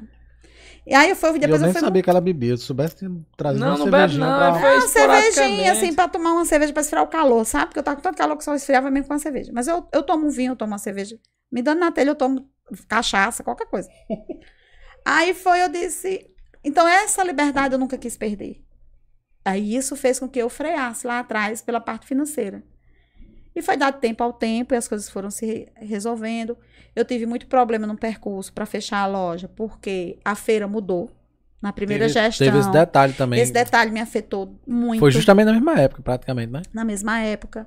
É, a feira mudou. Que a então, loja era ali próxima onde é a New World, é isso? É isso, na, no centro onde acontecia a feira livre da cidade. Aluguéis absurdos também, eu porque pagava devido à feira três ali... salários mínimos de aluguel. Eu tinha uma despesa fixa Absurdo. de 8 mil reais para trabalhar com dois funcionários. Isso, muito alto. E só da sua loja. Da loja. Fora coisas de casa, não, né? Não, não, só a loja. Quando você coloca... Porque uma loja não é só aluguel. A loja é É aluguel, é funcionário, é internet, é contador, é todos os encargos, é energia, é tudo que você envolve numa loja. Então, eu tenho uma despesa fixa de 8 mil reais por mês. Saísse de onde, da onde saísse. Da, saísse de onde saísse. Então, eu vendia um volume que dava para atender muito bem. Mas quando a feira mudou, esse volume caiu. Porque a gente não tem logística em São Bento. Aqui não tem Uber, aqui não tem táxi, só tem mototáxi. O pessoal vem para a feira lá em cima, 9 horas da manhã a feira se acaba. Não dava tempo de subir para cá, para vir para a loja. Mas você não acha que se houvesse é, um, não sei se uma cooperativa seria a solução, mas se houvesse uma organização, São Bento ainda venderia mais. Eu acho que teria mais como Mas o povo de São Bento, os empresários de São Bento são egoístas. Só querem para eles. O pessoal daqui é individualista. O pessoal daqui não entendeu ainda que Até o cooperativismo ajudar. é o, o, canal. Exato, eu penso dessa forma, porque é um ramo que dá para todo mundo. O cooperativismo é o canal. E hoje, cada vez mais, isso fica claro. É, antigamente, você. Só quem fazia aquilo era você, você não sabia nunca quem produzia essa, esse negócio aqui, essa batata. E não quer ensinar. Aí você, hoje não, hoje você as portas são abertas. Só que tudo tem providência de Deus, tudo. Então, lá atrás, eu sempre fui uma mulher muito à frente do tempo. Eu fui uma feira, a gente participava muito de feira, e foi assim que eu consegui divulgar muita marca. E foi no boom dos sites. Se falando internet, internet, internet e sites. Sites, lá sites, atrás, sites. Lá né? atrás. Há 10, 12 anos atrás. Aí foi, eu disse, vou abrir um site. Aí é bem engraçada a história do site. Eu falo muito, viu? Se eu falar de uma, vocês me cortem. Tá ótimo, tá uma aula. Aí, foi. Vou abrir um site na feira. Tem a proposta do Sebrae, que era o Farol Digital, um projeto do governo para informatizar as empresas. Aí eu digo, vou abrir o site. Aí Marquinhos dizia, para que já tu vai abrir um site? Nós não sabe nem mexer no computador. Eu digo, aí não sabe aprender, não? Essa mulher inventa coisa. Pronto, era o que ele dizia. Ele nunca me bloqueou. Aí foi, eu disse, rapaz, vou fazer. Eu, serve de catálogo. O pessoal às vezes queria ver alguma coisa e queria ver o site. E queria, eu não tinha tava um catálogo. aumentando a sua loja, de certa forma. Na verdade, eu já estava me planejando para o futuro, né? Isso era Deus cuidando de mim, eu nem sabia. Aí, beleza. Quando fiz, abri esse site. O rapaz montou, estruturou bonitinho, abri a página, estava lá. Teixeira era teixeiratextopb.com.br, o site. Não vendia nada. Não tinha acesso de nada. Eu não sabia mexer em nada. Procurei um rapaz para aí um, né, para mim aprender, para você ver como é a oportunidade. Eu fiz um pedido de etiqueta, a gente usava todas as nossas peças iam etiquetadas com a marca, né? A marca própria. A marca própria, que hoje é registrada, Teixeira Texto é minha, registrada, tudo direitinho. Aí eu fiz o pedido das etiquetas, aí o rapaz disse assim: Dona Mara, isso eu já vendia muito, a loja já estava aqui no centro mais ou menos 20 mil metros de etiqueta. Era tipo 20 mil reais de etiqueta, 22 mil reais de uma compra, de um pedido. De um apenas um, né? De um, Aquele ali para um mês. Para um, me, um me, dois meses, três meses. Porque assim, quanto maior a quantidade que a gente pedisse, mais barato ficava. Então eu sempre pedi um volume grande para ter o preço, que eu sempre fui de negociar. Como era uma coisa que não mudava, eu usava a cada dois, três meses eu fazia. Não se estragava. Fiz esse pedido. Quando o rapaz terminou, ele disse assim: é, Dona Mara, passa o e-mail da senhora para me passar. Era um senhor que me atendia sempre e por alguma razão esse homem não veio nesse dia. A menina ligaram, o rapaz das etiquetas está aqui. Ela no meu pé do vidro, que já estava faltando, faltando, né? Eu digo, já estou chegando. Corri para a fábrica. Quando cheguei lá para fazer o pedido, aí eu disse, cadê seu... Acho que era seu João o nome. Aí o rapaz disse, não, ele teve doente, tá ouvindo o lugar. Beleza.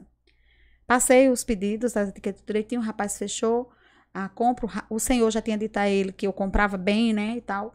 Aí foi disse, Dona Mara, me passa o e-mail para passar o romaneio do pedido? Aí foi disse, meu filho, eu não tenho e-mail, não.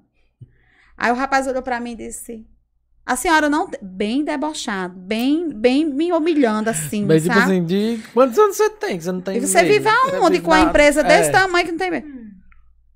A senhora não tem, a senhora não tem e-mail, não? E como é que eu vou fazer? E como é que eu vou fazer para passar o pedido? Eu usava na época de e-mails, porque também não era uma coisa comum, entende? Quem era que tinha e-mail? Universitários, pessoas que viviam uma outra realidade, que viviam. A gente, é, é, boleto, é, alguma coisa a gente fazia fax. Não, fax não, como era aquele negócio lá no Multibank? Era fax mesmo. Era fax. Fax mesmo, passava lá pro Multibank, é, a gente ia lá, pegava, passava de volta lá no Multibank. Aí eu lá tinha e-mail, lá em casa não tinha nem computador. Na época eu tinha uma produção muito grande, mas não era nada informatizado. Aí foi o cara Tudo disse, praticamente manual. tudo manual. Agora eu tinha controle de tudo.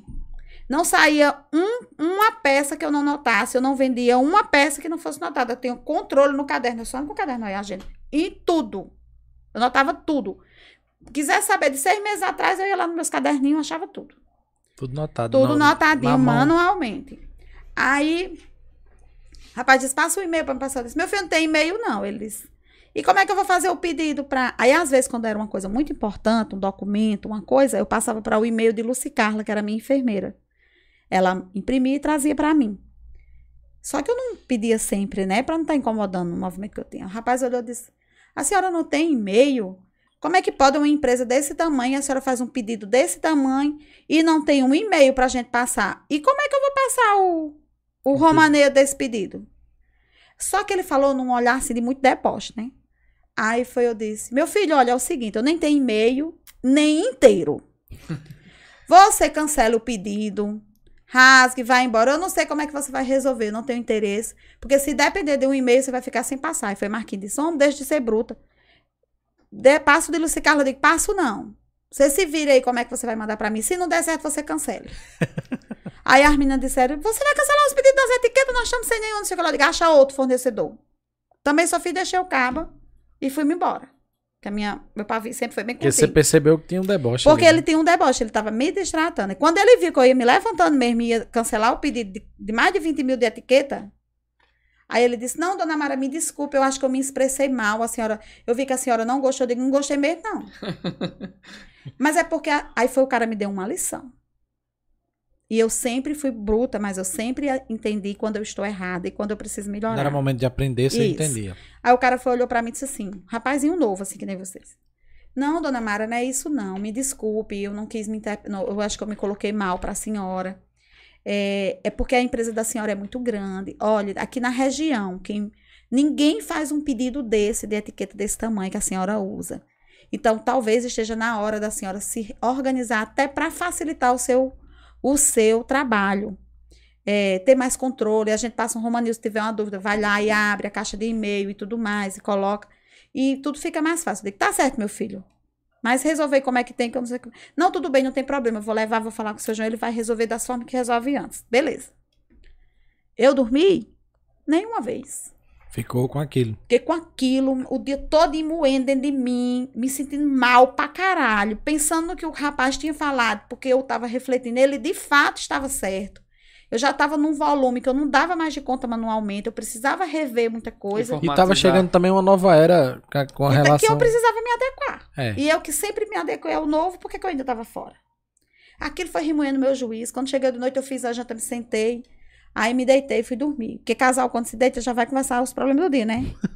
aí eu disse, Marquinhos, vou comprar um computador. Aí ele disse, é o quê, homem? Vou comprar um computador. A gente precisa de um computador. Para que diabo nós precisamos de um computador? Se nós não sabemos mexer em nada. Eu digo, você viu a história das etiquetas, rapaz? Eu acho que está na hora da gente aprender, melhorar, inovar nisso aí. Vou fazer um investimento. Um computador, na época, Era era, em dinheiro de uma moto. Era. Era o dinheiro de uma moto. Fora que a internet era mais Isso, complicado. só tinha chaguinha. Só tinha É. chaguinha. Boa. Aí foi, eu disse. Eu, não- eu ainda uso a dele até hoje. Eu sou a primeira cliente, eu acho. E até hoje eu uso a internet chaguinha. Nunca teve raiva. Né, Graças a Deus, eles são maravilhosos comigo. Tá bom. Deve ser fidelização, né? É. Deve ser. Aí, tá ótimo, gente. Eu amo a LCFA. Eu amo. Aí, Marquinhos disse: Você vai comprar computador pra quê? Aí eu fiquei com aquilo na minha cabeça. Eu digo: Vou. Cristina, um computador é dinheiro de uma moto. Você vai investir num computador? Eu digo: Mas uma moto não passa e-mail. Só passa um computador.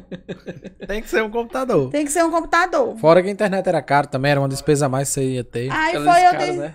eu disse, espera aí que eu sei. Quando foi no outro dia, cheguei lá em Aldo. Aldo, eu quero um computador. Ele, certo, placa não sei o que lá, HD não sei de que, monitor não sei o que mais lá. E eu olhando pra Aldo sem entender, bulhufo o que ele tava dizendo. Eu disse, Aldo, eu quero um computador que passa um e-mail. Aí Aldo, kkkkk, disse, Mara, e-mail qualquer computador passa. Eu digo, pois eu quero um qualquer. não tô entendendo o que você tá dizendo aí. Não, Mara, formatação, é, monitor não sei de que, CPU não sei das quantas. Eu digo, Aldo, um computadorzinho que dê certo pra gente receber e passar um e-mail, imprimir algum documento que for preciso. Aí ele disse, certo. Aí você quer uma impressora? Eu digo, pra que serve? Viu? Na minha ignorância, juro pra vocês, foi desse jeito. Eles, como é que você quer imprimir um documento? Vai imprimir nos dedos? Eu digo, não. Aí Bota a impressora. Bota a impressora. Tem que comprar eles. Claro. Botou a impressora. Duas caixas de som, não sei mais o quê, um mouse, teclado, não sei mais o que. Eu digo, falha-me, Nossa Senhora. E haja juntar com ele. E haja juntar com ele nessa mesa. E eu só olhando, disse, Aldo, eu só quero um computador basiquinho que para fazer isso. Eu disse, sim, mas não funciona sem isso aqui. Eu tô botando o básico do básico. Aí terminou, e eu digo, meu Deus, quando essa conta sair. Aí ele olhou bem sério, você tem onde botar esse computador? Eu disse, eita, eu nem parei pra pensar nisso. Ele disse, vamos botar essa mesinha aqui. Por aí já passou da, do valor da moto. Já dava... já, já dava pra comprar quase um carro. Aí eu disse, mais alto. Eles, tá, Mara, vai botar o computador onde? É mesmo. É. Aí botou a mesinha. Quando terminou, deu quase 6 mil reais. Caraca. Isso há quantos anos é? O quê? Uns 10, um, Não, 12? acho que uns 18 anos atrás. É muito dinheiro. Era muito dinheiro, o gente. salário mínimo aí, acho que 200. É, aí Aldo 200, foi... 300 reais. É, era, 300 e poucos reais, 344, eu acho. Eu disse, meu Deus do céu. Aí dessa vez eu me preocupei. Eu disse, Marquinhos nunca brigou comigo, mas dessa vez ele vai brigar. Porque, gente, realmente é um investimento muito alto. Dava pra me comprar não sei quantos quilos de fio. Eu fiquei pensando, né? Ficava pensando Ficava se valia pensando, a pena. Era. Menino, lá vem esse povo. Aí quando eu fui saindo da loja, eu disse, dê mais alguma coisa. Mas eu divido, dei um cheque. Eu passei o cheque. Um cheque meu era dinheiro todo, recebi em todo canto, né? Fui embora para casa. Quando eu disse, tem mais alguma coisa? Ele disse, a internet, se lembra que só funciona com internet. Aí eu digo, ah, é mesmo. Fui, botei esse computador lá. Quando eu cheguei, foi Marquinhos disse, não, eu tô acreditando que você comprou o computador mesmo, não, Cristina. Agora é muito bonito. E botei dentro do quarto. Meu quarto era um quarto enorme. Eu digo, tá, eu vou botar no outro canto, que minha casa era pequenininha. O único cômodo grande era o quarto. Mulher, por caridade, nós não sabemos nem ligar esse negócio. Onde é que liga isso? Eu digo, eu não sei, não. eu só sei que precisa dessa Aí ele foi e disse, quanto foi isso, hein? Eu disse, você tem certeza que você quer saber? Ele disse, quero. Eu só fiz, passei a nota. Eu nunca Não tem mulher que compra as coisas escondidas de marido, diz que a roupa foi. Sempre essa gostou. roupa foi 200 e diz que foi 100. Não, eu digo que foi que eu trazia e deixava as etiquetas. Ele disse, essa tá feia demais. Essa tá boa, viu? Mas é cara, viu? nunca tive isso lá em casa, nunca precisei esconder. Aí Feliz, pelo amor de Deus, você investiu esse dinheiro todo nesse negócio, digo que foi. Pra que eu digo, não sei, mas só sei que foi assim. Foi no outro dia. E agora lá... tem que desenrolar. Outra noite sem dormir. Aí fui de, no outro dia lá pra Chaguinha. Chaguinha precisa de uma internet lá em casa que eu comprei o computador. Eu disse, ah, Mara, coisa boba, vamos botar. Beleza. Eu disse, só que tem um detalhe. Ô, Chaguinha, na reunião do Laios. Eu nem fui lá atrás da internet. Teve uma reunião do Laios. À noite eu vi Chaguinha. Disse, Chaguinha, Tô precisando botar internet lá em casa, que eu comprei um computador. E Martins, ela botou o dinheiro numa moto, um computador lá, agora não sabe nem ligar. Aí foi, eu disse, por falar nisso, você não tem uma pessoa não que me ajude assim, a, me ensine a passar um e-mail, receber um e-mail, passar essas coisas assim, para me aprender a ligar esse computador, porque eu preciso. Às vezes um cliente quer mandar um negócio, um fornecedor quer mandar um romaneio, eu comprei com essa finalidade. Eles tenho. Vou botar a internet amanhã. Ele, você quer um curso de Tava tendo aqueles cursos, né? Febre de curso de computador. Todo mundo pra fazia aprender. um curso de computação. Eu, eu Vamos fazer um curso de computação. O Word, Excel, não sei mais o que. Eu digo, não, não quero fazer isso, não, que eu não tenho tempo para isso, não. Eu quero uma pessoa que venha na minha casa uma vez na semana e me ensine aquilo que eu preciso aprender. Só. Eu não vou ser professora de informática. Eu não. O básico. Não, eu quero só saber isso. Depois eu tenho uma pessoa. Naldin, trabalha na prefeitura. Foi Naldin na época? Que estava era expert nessas coisas, era quem ajudava o Chaguinha na coisa, doido pra ganhar um dinheirinho. Veio lá na loja no outro dia, eu digo, meu filho, você vem a missão? Vou. Começou pelo Orkut. Ixi. Daqui a pouco Marquinhos brigava me tirando da cadeira para ir pro Orkut, né? Porque só era um computador, ele atrás de entrar e eu atrás de entrar. Começou a ser uma, uma coisa boa. Pra gente se divertir no Orkut. Daqui a pouco eu fui aprendendo, fui passando, foi na época do site, e fui aprendendo na marra, aquilo que era preciso, errava, aprendi. O menino me ensinou o básico como passar, receber um e-mail, fazer um anexo, fazer um digitar um material, o básico, básico mesmo. Ligar, desligar. E começou com o Orkut. Eles vão fazer o seguinte, vamos entrar numa rede social. Porque você mexe na rede social, você perde o medo. Verdade. E mexer nas outras coisas. Aí você não vai ficar com medo do computador. Você precisa perder medo da máquina. De ligar, de que tenha medo de desmantelar, o bicho caro demais, né? Aí eu digo, beleza. Ah, no final das contas a gente já era brigando para quem era que entrava no Orkut. Foi passando. Veio o site. Lá vou eu aprender tudo que fosse com relação ao site, porque criaram o site, botaram a página bonita. E era diferente de hoje em dia. Hoje em dia o Instagram funciona muito como um site, como um é portal. como, não, lá Você era... tinha que fazer e esperar o pessoal ir Alimentar, pra lá né? é, e alimentar, exatamente. Você imagine você conhecer a Teixeira no mundo. E sem ter onde divulgar também, porque hoje em dia você divulga no celular. sem você você- entender marketing, sem não existir os canais que tem hoje. Nada. Então, meu amigo, era uma furada. Você investiu um absurdo de dinheiro pra nada. E É. o dinheiro que eu investi no computador, ele tem que me dar retorno. Porque eu sempre investi dinheiro querendo o retorno dele. Dinheiro pra mim, ele sempre teve que render. Aí começou o site e eu comecei a perturbar através do Sebrae, que o site não dava resultado, não vendia. Como era que vendia, meu amigo? se Só vendia as conhecia. americanas na época. Só as americanas. Depois as americanas criou o, o Marketplace B2W, que juntou American Shopti- Shoptime e Submarino. Submarino para vender. Você Isso não. no, no face, era pro Facebook não, também? isso era não. site. Era Site. site mesmo. Não tinha Facebook. Aí começou a chegar o Facebook, criaram-se umas contas. Mas nin- era o mundo. A rua que passa mais gente no mundo é a rua da internet. É, É. é mercado. Tem razão. Então, assim, como era que eu era vista no meio de milhões, sem fazer investimento, sem ter ninguém para dar uma aula, sem tá... Eu tive um rapaz que me ensinou a passar um e-mail, mas programador é uma coisa, gente que trabalha com, tra- com tráfico, com tudo isso que hoje envolve um comércio eletrônico, é completamente diferente. O nosso parceiro ali é fera nisso aí. Pois bem, o E pessoal já já sabe. vamos falar da rede Shops. Sim. Ai, Rede Shops, É uma nova, um novo conceito, talvez até você se interesse. certo. vai, já até vai- imagino o que seja. Aí, eu digo, meu Deus do céu, é um negócio sem futuro. E tendo despesa. Comecei a pagar a Naldin, que era programador, meio salário para trabalhar no site, tentando esperar essas vendas que nunca chegava. Depois a gente não fazia nada Não para tinha vendas visita, chegar. não, Não site? tinha visita porque era pequeno. Então, quem pesquisava rede.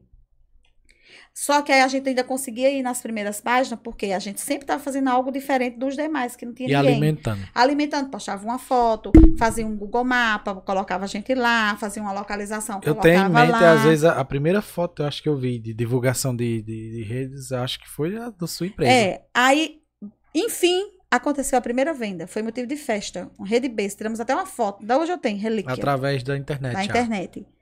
Eu digo, rapaz, o canal é esse aqui, eu só quero saber onde é que eu vou, como é que eu melhoro. E eu fui aprendendo e fui perguntando. E toda feira que eu ia, eu catucava um e catucava outro, e reclamava de outro. E algo me dava uma dica. Não tinha logística, não tinha por quem despachar. Pelos correios era uma fortuna, uma rede para mandar. Tinha muito carrinho abandonado, porque o frete é muito caro. Ainda hoje nós temos essa mesma dificuldade. É, despachava por João Pessoa. Pedido era uma que outra colar. Depois as americanas abriu o canal para o seller, você vender dentro das americanas. Aí sim começou a chegar os pedidos. Porque o pessoal já tava lá. Porque o pessoal visitava as americanas, então queria comprar uma rede. Isso aí foi por causa da pandemia, né? Que foi não, que aconteceu, isso foi já foi de antes. antes. Então, ia dentro das americanas e achava uma rede para comprar. Beleza, você conseguia vender alguma coisa. Para então, eu passei um ano esperando o meu cadastro ser aprovado. Pra vender dentro Para vender dentro das americanas, lá atrás. Eu acho que foi Hoje, uma com primeira 20 e com... Uma das primeiras empresas. Uma das São primeiras empresas. Depois de mim veio a rede de dormir de Nadjan, que já veio, Nadjan veio com a formação em, em análise de e-commerce e, e desenvolveu a rede de dormir. O nome dele era muito É, ba- sugestivo, né? Sugestivíssimo, né? pesquisa. Pesquisa, então ele vendia pela pesquisa, né? Depois a gente entrou dentro dos canais, os canais foram abrindo, as coisas foram acontecendo e eu fui aprendendo novamente como mexer. E as coisas foram afracando na loja física, com a mudança da feira. E eu fui tendo que me reinventar. Entrou o produto chinês, que ninguém vendia mais nada de algodão, era só China. Isso aí é um, é um detalhe que, que chegou um tempo a quase destruir o comércio. São Também Bento não a manta do quebrou. Chile, né? Foi elas, Porque um comércio chinês. artesanal que São Bento tinha tão forte, deixar chegar os chineses aqui. Chinês. Ah, quem não quebrou naquela época é porque tinha muita visão comercial. O começou a usar os produtos que vinham da China, juntando aos nossos produtos e vendendo, porque o algodão não vendia. Não vendia. Aí eu tinha a parte de cama, mesa e banho, comecei a agregar. Eu tinha, comprava de um importador, seu Zoom. Ai, ganhei tanto vinho maravilhoso de seu Zoom, minha gente. O nome dele era Zoom mesmo. É Zoom. Era um chão japinha da babicha assim, ui, peçonhento. É, coisinha que trabalha com Armandinho, como é o nome dele? Daniel? Não, o, o outro. Chaguinha. Não, Chaguinha. É Chaguinha? Não. Tem Berg. tra- Berguinho. Berguinho. Berguinho ligava pra mim e dizia, Dona Mala, Dona Mala, que ele chama viu, Dona Mala. Seu Zoom veio hoje, tem presente. Eu digo, "Uh, adoro chocolate. Comecei a comprar coxas e comecei. Aí fui me mantendo, me mantendo até enquanto deu, né? Chegou. A feira se mudou. Eu não conseguia mais pagar o aluguel, a, a despesa era muito alta. Eu mudei para um prédio na outra esquina. Ainda fiquei quatro anos. Em nenhum momento acumulou dívidas disso aí? Não, não, porque eu era sempre muito organizada financeiramente. Muito organizada financeiramente. Não esperava acontecer. Não, Você tomava logo aquela tinha, atitude. Eu nunca comprei o que não podia pagar, nem na quantidade que não podia pagar. Sempre tive muito medo de dever. Dívida realmente é uma coisa que me assusta. Aí foi, a feira mudou. Quando mudou, pronto. Aí realmente eu sofri muito o impacto de lá. Porque eu tinha aquele cliente fidelizado, mas ele não comportava o volume do passante. Toda segunda eu tinha clientes novos. Toda segunda eu tinha clientes novos. Depois a logística da loja começou a mudar, entrou o WhatsApp. Aquele meu cliente que já me comprava, ele não vinha mais na loja, ele vinha uma vez no ano, duas vezes no ano, no máximo, para ver se encontrava alguma coisa diferente para comprar. Porque com o WhatsApp a gente mandava as fotos. Aí ele dizia: manda 100 redes dessa, 50 desse, conjunto, 30 desse, deixa na prensa. Então eu comecei a ter uma despesa fixa altíssima até para entregar também. Para não ter volume de cliente dentro da loja. Hum, não tinha movimento. E mantendo não. dois funcionários. Mantendo na época dois funcionários, 222 metros de loja montada com produtos. Do mais básico ao mais sofisticado. E aí começou a não cumprir, a não dar mais para suprir a, a, a despesa. E aí eu disse, meu Deus, e agora? Na época o site já estava vendendo, mas também não se mantinha. O volume não dava e veio a pandemia. E Deus foi muito misericordioso comigo. Muito. Ele pode lhe amar, mas ele ama a mim muito mais, que a todo mundo. Mas é, ah, Comigo ele tem muita paciência. Não, também. eu sou muito fe... do coração. Aí foi, eu disse, meu Deus, aí precisei tomar a atitude de fechar a loja. E foi o a dor maior que eu já passei na minha vida. Foi a decisão mais difícil que eu precisei tomar em todas que eu tomei. Porque eu realmente precisava fechar. Ou eu fechava, ou eu quebrava trabalhando. Eu acho que é a maior, maior dificuldade para mim. Eu já fui sócio de Marcinho no comércio. E para abrir, ixi, é a melhor coisa do mundo. Para fechar, fechar é a mesma coisa que você tá se despedindo. É como se você estivesse perdendo um filho. E perdendo uma parte de você, você, você fica, meu Deus. É, é, é, algo assim, é muito difícil. Pra ele, ele ligou, que ele é sossegado assim, é, mas, mas pra mim, eu é chorava. Muito difícil. Faz igual você, eu chorava, chorava de noite em casa. De noite. Então, assim, como resolver? E veio a e pandemia. como não parar também, e como não parar. Suas economias... Porque, assim, as minhas economias já não existiam mais, porque eu já tinha usado tudo para não ficar devendo. É, quando eu separei, eu fiquei sem casa para morar, eu morava alugado, então a minha situação financeira ficou muito difícil. O que me salvava era meu salário de agente comunitário de saúde, né? E que era o que me ajudava a manter. Então eu pagava aluguel de casa, pagava aluguel de loja, pagava aluguel de produção. Aí eu fui enxugando, mudei para uma casa, tudo que eu podia enxugar, eu enxugava. Mudei para uma casa que cabia eu para morar um quarto para mim dormir e uma produção dentro para pagar um aluguel só. Fui enxugando, mas chegou um ponto que não estava mais dando resultado. Aí veio a pandemia. E a gente, quando às vezes está condicionada demais a um problema, você não consegue enxergar solução, só vê problema. É. Porque na época, com a tecnologia que eu já tinha instalada dentro da empresa, se eu tivesse aberto a minha mente para usar o que eu tinha de espaço com a tecnologia que eu já entendia, eu tinha me tornado uma das maiores. Mas a minha cabeça condicionou só no problema. Então eu não conseguia ver parâmetro, não conseguia ver solução. Eu comecei a viver só do problema. Só do problema. E o problema vai ficando maior quando você vive só do problema. Já vai falar em lei da atração? Verdade. Você atrai para você, você aquilo que você, você pensa. Você pensa. Então, veio a pandemia. E aí você perguntou lá atrás, Mara, você é coach? Eu tenho formação em coach, e aí você também colocou uma situação que eu nem tinha, eu já tinha visto alguém falar, que geralmente as pessoas procuram o coach porque tem depressão, porque quer não sei o que lá, não sei o que lá. Eu nem sabia que tinha essa porque referência. às vezes você tem uma, um tabu de procurar um psicólogo. Aí você é. acha que Mas um o preconceito da é saúde um mental. Olha, nós estamos aí no janeiro branco. Vamos falar de agente comunitário de saúde. Desde que eu faz 25 anos que eu sou.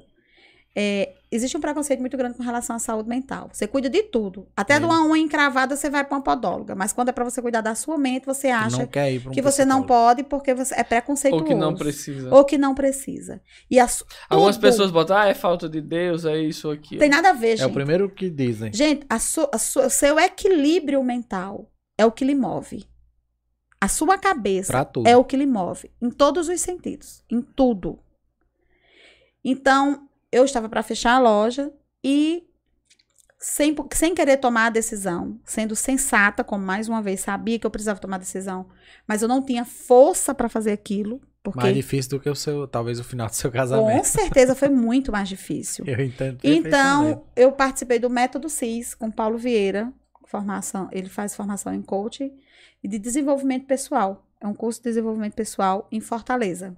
Eu não tinha dinheiro, custava R$ 1.400, subsidiado 70% já pelo Sebrae, porque é um curso realmente muito no caso, caro. você ia pagar 1.400 já? já com os subsidiado? 70% do, do Sebrae. Ixi. Só 30% equivaleu a R$ 1.400. É também só os foda num curso desse, né? Porque é um Tinha curso 10 caro. mil pessoas vivenciando. Então, foi uma experiência Ganha pouco esse coach de também. mudança de vida. Mudança de Virada vida. de chave virada total. de chave total. Então, eu tinha recebido meu 13 terceiro. Mentira, não era 13 terceiro, não. Era um incentivo que o Ministério da Saúde dava no final do ano. 14 quarto salário. Que, graças a Deus, o prefeito atual faz cinco anos que não paga. Vem do Ministério, mas ele não paga, não. A gente recebeu. O último ano foi esse que eu fiz. Ainda bem mesmo que eu recebi para fazer meu curso. 1.400 reais. Eu digo, meu Deus, eu pago uma conta, eu vou fazer esse curso. Eis o dilema. É o dilema. 1.400 que entrou a mais, eu pago meu curso ou vou fazer, eu pago uma conta vou fazer meu curso. Aí, Maiara da Blitz, nós somos muito amigas e a gente sempre vivencia muitas coisas juntas nesse dinâmica. né? Sozinha para Fortaleza, meu Deus, é sem futuro. O Sebrae montou uma caravana, muitos empresários Daqui querendo de fazer, de toda a Toda a região. região. Daqui só foi eu e Maiara, só tem eu e ela com essa formação aqui hoje. E tem Ricardo, eu não sei onde ele se formou, mas Qual, Ricardo? Ricardo, Ricardo da igreja. Sim, que é psicólogo. É. Sim, Ricardo. Acho que foi em Campina Grande que ele fez o dele. Eu sei que. Mas, amiga, vamos. Aí já disse, esse curso é sem futuro demais. Eu digo, mas deixa ela aí mais eu pra mim não ir só. Eu não tinha marido, não tinha quem me impedisse, né? Aí foi isso, mas. Amiga, você tem? Você tem, Jó, você deixa. Eu que tô lhe pedindo. Maiara queria muito fazer, porque ela já entendia, né?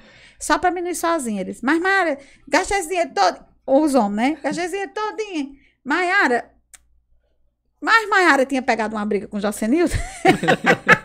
E ele tava doido pra fazer as pazes. Eu digo, é agora que eu pegar a oportunidade. Já senil, deixa Maiara aí, ela vai ficar feliz, tal, não sei o que mais Fazer lá. as médias. Fazer as médias. Aí foi, ele foi, deixou. Só por causa disso, se ele não tivesse brigado, não tinha ido, não. Fomos pra Fortaleza, passamos três dias.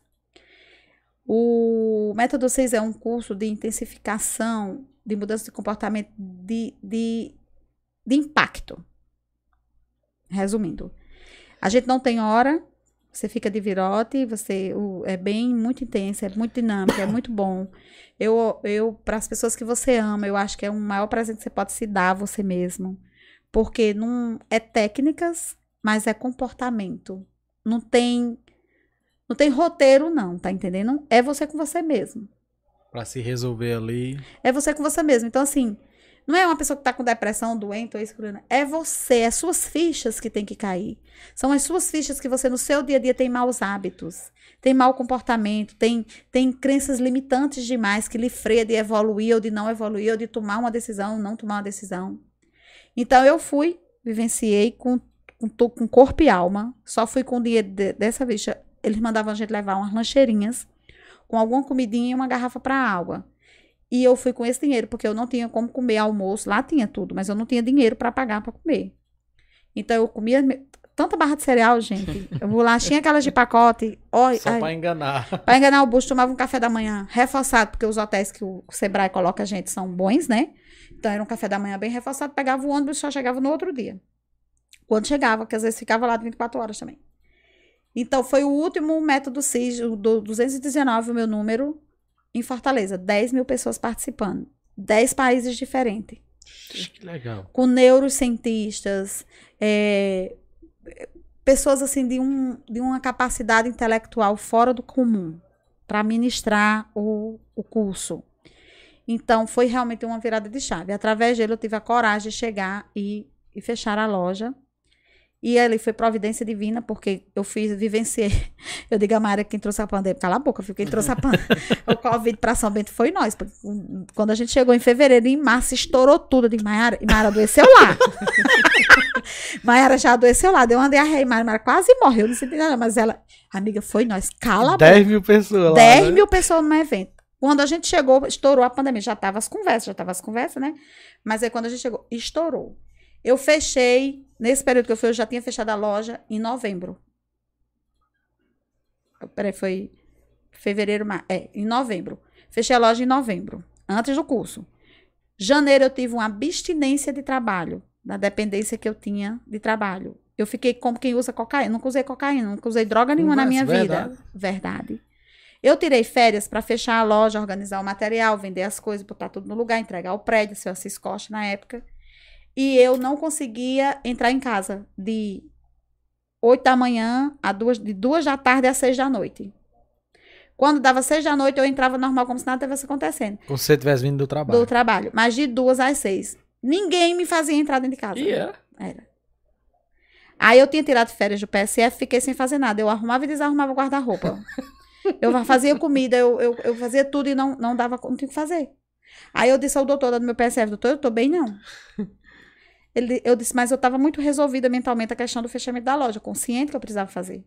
Ele disse, Mara, você já ouviu falar em dependência química? Eu disse, só pode, doutor, mas eu nunca usei droga na vida. Ele disse, você tá como quem usa cocaína. O seu cérebro entende que você fechou a loja. Mas a sua rotina de não sei quantos anos não tá entendendo. Cadê você fazendo aquela dinâmica? Cadê ah. a adrenalina do dia todinho? Cê, é, você não tinha nem. Você fica, pensando, não, não tem ocupação. Não Cadê a adrenalina? Cadê a adrenalina do dia a dia do comércio de atender um cliente e se movimentar de andar? Cadê? Verdade cancela as férias, volta pro PSF e de tarde vai pro comércio.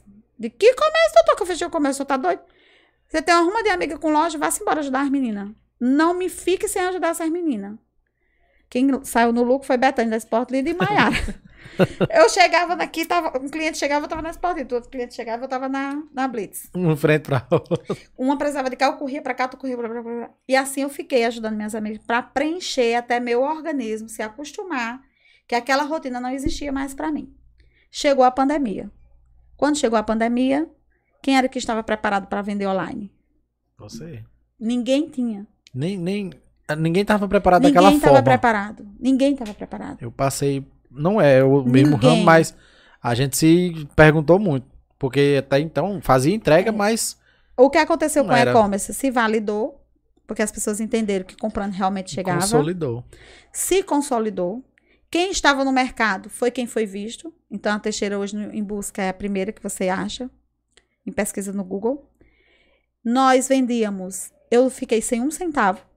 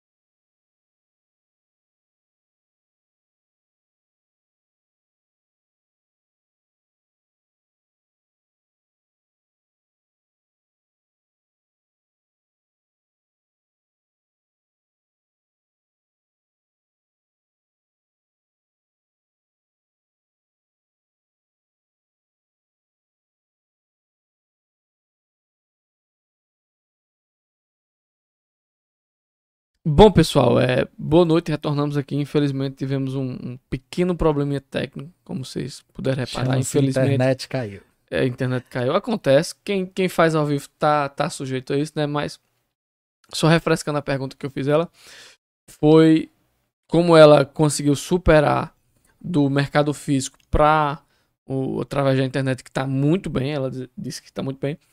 É, dela dar algumas dicas para quem já está iniciando ou para quem quer iniciar, quais seriam as dicas. E antes dela dizer, ela vai beber uma aguinha e tal, enquanto o Felipe faz, manda só aqui um recadinho de publicidade, certo? É, aproveitando até essa parte que a gente estava falando muito sobre o e-commerce, né, o, o, comércio digital, a gente traz hoje aqui uma novidade também, junto dos nossos parceiros, que é a Rede Shop, né? A Rede Shop hoje ela é um, é como eu sempre faço na propaganda, um mercado livre local. É uma opção, até que depois, se você tiver interesse de colocar de repente seus produtos, a gente representa é, a Rede Shopping somente, faz a propaganda comercial. E é um, um, mercado livre local, onde você pode expor seus produtos, vai ter acompanhamento. Tem os primeiros sete dias grátis para você fazer um teste de vendas, de análise de como está saindo, como tudo está acontecendo. E como se já não bastasse todas as vantagens, né? A Rede Shop agora hum. vai lançar, junto com o Mar Menino Podcast, um uma promoção para você que está em casa, para você que quer ganhar aquele Pix esperto. Toda semana vai acumular, viu, Marcinho? 50 reais por semana. Menino, hoje. diga aí, se não, não é bom. Você no mês fechar 200 conto em casa, só participando. Como é que é? A gente vai é, mostrar para você. Pode mostrar pro pessoal de casa naquela câmera ali, Marcinho? Tcharam! O cofre aqui de Game of Thrones, né? Tem uma coroa dentro. É, esse cofre aqui, ele vai ter dois, você tem que revelar dois segredos. Primeiro, o cadeado, né? O cadeado consiste em uma combinação de... Três números. Três números, né, Marcinho? Isso é fácil. Você vai colocando suas opções nos comentários do, das entrevistas e também pode colocar lá no Instagram, que a gente vai fazer a avaliação. A gente vai fazer um post no Instagram também explicando. E a segunda parte seria, quando abre o cofre, você consegue acertar a combinação do, do cadeado, vai abrir o cofre, e aí? Vai ter uma surpresa, né? Tem um, um, um, envelope, é, porque não é tão fácil, gente. Dinheiro não cai do céu. É, o envelope consiste em uma combinação. não, mas esse é, esse é, é verídico. Em menos de 24 horas você recebe seu Pix, viu? Uma combinação assim, ó. Vou mostrar essa aqui como é que vai funcionar. E aí você vai poder indo fazer o acompanhamento. Ah, eu, essa semana eu dei tais, tais números. Não vai mudar, viu, gente? Não é, a gente não é picareta, não. Não é porque você não acertou essa semana, que semana que vem vai ser outra combinação. Durante 30 dias serão as mesmas combinações. Onde você vai poder ir analisando. Ah, tá quente, tá frio. Durante o programa você vai poder lançar opções, né, assim, já a partir de terça-feira que vem, já dia, deixa eu olhar aqui que terça-feira é aqui, dia 24 de janeiro, né? A partir do dia 24 você já vai poder entrar ao vivo e colocar ali nos comentários, ó, minha minha meu palpite. meu palpite é tal. Pronto, aquele palpite é seu. Você printa lá no seu celular, no seu aparelho, a gente já confere aqui. E quando você for sorteado, em menos de 24 horas, você já recebe 50 ou 100, porque cada semana vai acumular 50 reais. E no final, a BMW zero, né? Acho chique. É, chique. A, a, vontade é grande. Lembrando que, pelo menos, é, é, é as regras Helgras. Tá seguindo, tá ser inscrito no canal e tá seguindo Sim. o Mar Menino no Instagram. É porque não adianta só levar nosso dinheiro. Você tem que estar tá, pelo menos fortalecendo o projeto, né, minha gente? Se, se inscrevendo, ativando o sininho das notificações, ajudando a gente, porque a gente tem uma meta, né? A meta que eu tenho, que Massim tem. Aí a gente vai deixar projeto, a meta aberta. Quando a gente atingir é, a meta, a gente dobra a meta. É bater mil inscritos, gente. Tá Isso. Tá chegando. Ó. De uma semana para outra, a gente ganhou quase 200 inscritos, certo? É. Uma coisa que em internet é muito difícil. Quem, quem mexe com o YouTube sabe. É, e para isso a gente sabe pode contar com vocês, que são nossa audiência, e a gente quer também dividir a nossa alegria com vocês. E compartilha, vocês pedem para o amigo, para o vizinho, para o parente. Só chegar lá, clicou, se inscreveu, pronto, não custa nada. Deixa seu palpite lá, que ó, no fim do mês ou na semana, Boom. você vai ganhar aquele Pix esperto aí e vai ter mais coisas também, mas virão mais promoções. Essa é ofertada pelo nosso grande parceiro Rede Shops. Rede Shop que a gente toda vez que vai falar acrescenta o S, Rede Shops, mas é redeshop.com.br, certo? Você que tem alguma dúvida, acredito que deu para colocar o QR Code na tela, Rodrigo, hoje? Gente, tá é sem tela. Caiu, tá sem tela. Mas se eu pesquisa redeshops.com ou Redeshop no Instagram, que lá também na rede shop vai estar tá a ideia, até porque quem tá pagando é ele, gente. A gente não tem dinheiro, não. Você que tá em casa não acha que a gente é rico ou tá dando dinheiro pro povo, não. Mas, Mar Menino Podcast lançando mais uma, viu? A gente é novidade, só tem no nosso programa. Qual é o programa de, de São Bento que você vai ganhar dinheiro? No Mar Menino Podcast. Pode arrochar, deixa seus palpites. Você que gosta de participar de enquete de rádio, né? Vem pra cá, Joana, participa Joana. Participa, Joana Carneiro, eu me lembrei de Joana agora. É, lembrei daquela que ganhou o micro-ondas do Pânico também. Será que recebeu? Acho que foi Joana. Gente, de nós é atestado o negócio, viu? Mas é isso aí, Marcinho. Hoje eu vou. vou... Se limitar só isso. É, se limitar só Até isso. Porque não, não, não tem a tela. Não tem tela, não sei quais os parceiros. Os parceiros da gente, para quem tem alguma dúvida, já pode acompanhar também é. no Instagram.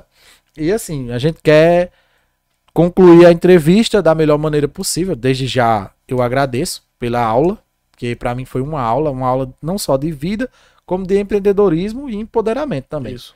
Que é Nunca se limitou pela questão de ser mulher. Ela falou, Nunca até porque deixou. a questão de ser mulher não é um, um algo. Mas você sabe que, infelizmente, muita é, mulher chega e diz. Não, não é nem para a sociedade. A própria mulher em si pra se limita mesma. porque ela é mulher, eu sou mulher, o que é que eu vou fazer? Tá e o que ela falou no início da entrevista foi como um tapa na cara da gente. E, e realmente, muitas vezes, a gente, quando divide os convidados, não é nem intencional. Não, eu não estaria dizendo.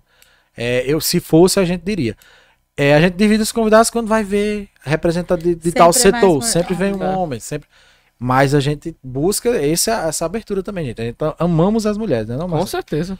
E, e é, é muito importante um ver uma. Fiel. É, são, acho que hoje mais de 60% do, do pessoal que assiste a gente. Pois é, invista mais nisso que vale a pena. É. Então, respondendo a pergunta com relação ao e-commerce, é o seguinte: é, é um canal de venda, é um mundo cheio de possibilidade, aberto a todos. Porém, não é brincadeira. É uma é como se é, é como se fosse não, é uma filial, é uma extensão do seu negócio próprio, que você pode permanecer com o físico e o virtual ou só com o virtual. Hoje eu vivo somente do virtual, mas eu trabalho todos os canais de venda: Instagram, WhatsApp, Facebook, é, Twitter, onde tiver gente passando, eu tô lá. E a base de garantia disso é a loja, loja virtual, que é o que valida e o que conclui o fluxo, né? Então, a minha loja é teixeiraredes.com.br. Todos os canais de redes sociais são esses.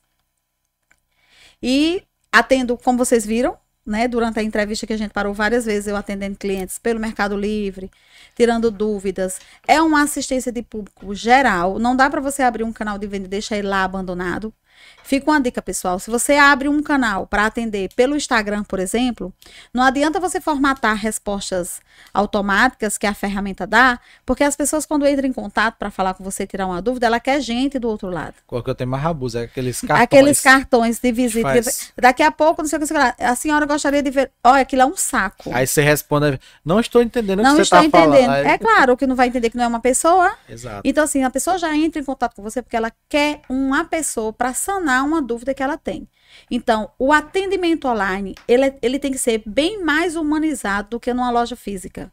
Por quê? Numa loja física, o cliente está vendo esse boné, Tá ele está pegando, ele está sentindo que aqui tem uma textura, ele está vendo o tamanho. Na loja virtual, você não consegue fazer isso. O máximo que você pode é. fazer é validar com fotografias de qualidade. E trabalhar com a imaginação também do cliente. Do né? cliente. É, a gente, não é mentira, vocês viram aqui, o cliente acabou de passar uma mensagem para mim que quer muito comprar uma rede, mas só tem um problema. Aí eu disse, meu Deus, eu chego e fico preparada para saber o que seria. Ele não tem paredes. então, simples. assim, simples assim, como é que eu vou armar uma rede sem parede? Esse é um problema que agora é meu. Já é uma solução que você tem que buscar. Eu tenho que resolver a necessidade do meu cliente. Então, como eu vou fazer isso, eu não sei, mas eu pedi a ele aqui 10 minutos para a gente, enquanto eu estava numa reunião, para me sentar com ele, entender qual é essa parede que está faltando. E eu vou atender a necessidade desse cliente, vocês não tenham dúvida. Eu vou atender a necessidade dele, porque ele tem um desejo que é ter uma rede na casa dele, no lar dele. E para mim, fazer parte dessa estrutura é extraordinária. Eu fazer parte da família, do lazer, do descanso daquela pessoa. Eu não vendo rede. Eu vendo desejo, eu vendo ambientação, eu vendo sonho, eu vendo descanso, tranquilidade. Então, eu vou fazer o que for possível para dar uma dica do homem pendurar essa rede, seja em quem for, já que ele não tem parede. Mas eu vou resolver. E ele vai sair satisfeito. Então, é com essa concepção que você tem que entender do que é loja virtual. Vender pela, pela internet não é, não é amadorismo. Isso aqui é um comércio e é sério. É seu nome, é sua marca, é o que você está fazendo. Que leva uma proporção. Se você fizer um trabalho negativo que você não consegue mensurar. Verdade. E aí, para isso, eu tenho formação em analista de e-commerce, né? Como vocês já disseram no início. E trabalho com desenvolvimentos de e-commerce. Eu não sou programadora. Eu aprendi na raça o que eu precisava aprender para o que o meu trabalho desse certo e hoje eu estou vendendo a ideia. Então, você tem um desejo de desenvolver um, um. Quero vender virtualmente. A gente presta consultoria desde o início com orientações francas, né? Porque eu não vou querer ganhar só o dinheiro da pessoa, é um, é um, é um outro nicho de mercado que eu tenho para trabalhar consigo fazer com muita seriedade, trazendo para a pessoa realmente a realidade. também. Compartilhando aquela realidade que eu vivo no meu dia a dia. Então, todos os gargalos que eu já precisei desamarrar lá atrás, eu consegui estruturar de uma forma que eu chego para você e digo: olha, o caminho é esse, o caminho é esse, o caminho é esse. Você vai dar uma sequência. Então, consigo fazer isso, que isso é uma demanda muito difícil aqui na nossa região, a gente não tem. Hoje você compra um site pela internet, tem até de graça mas não dá integração.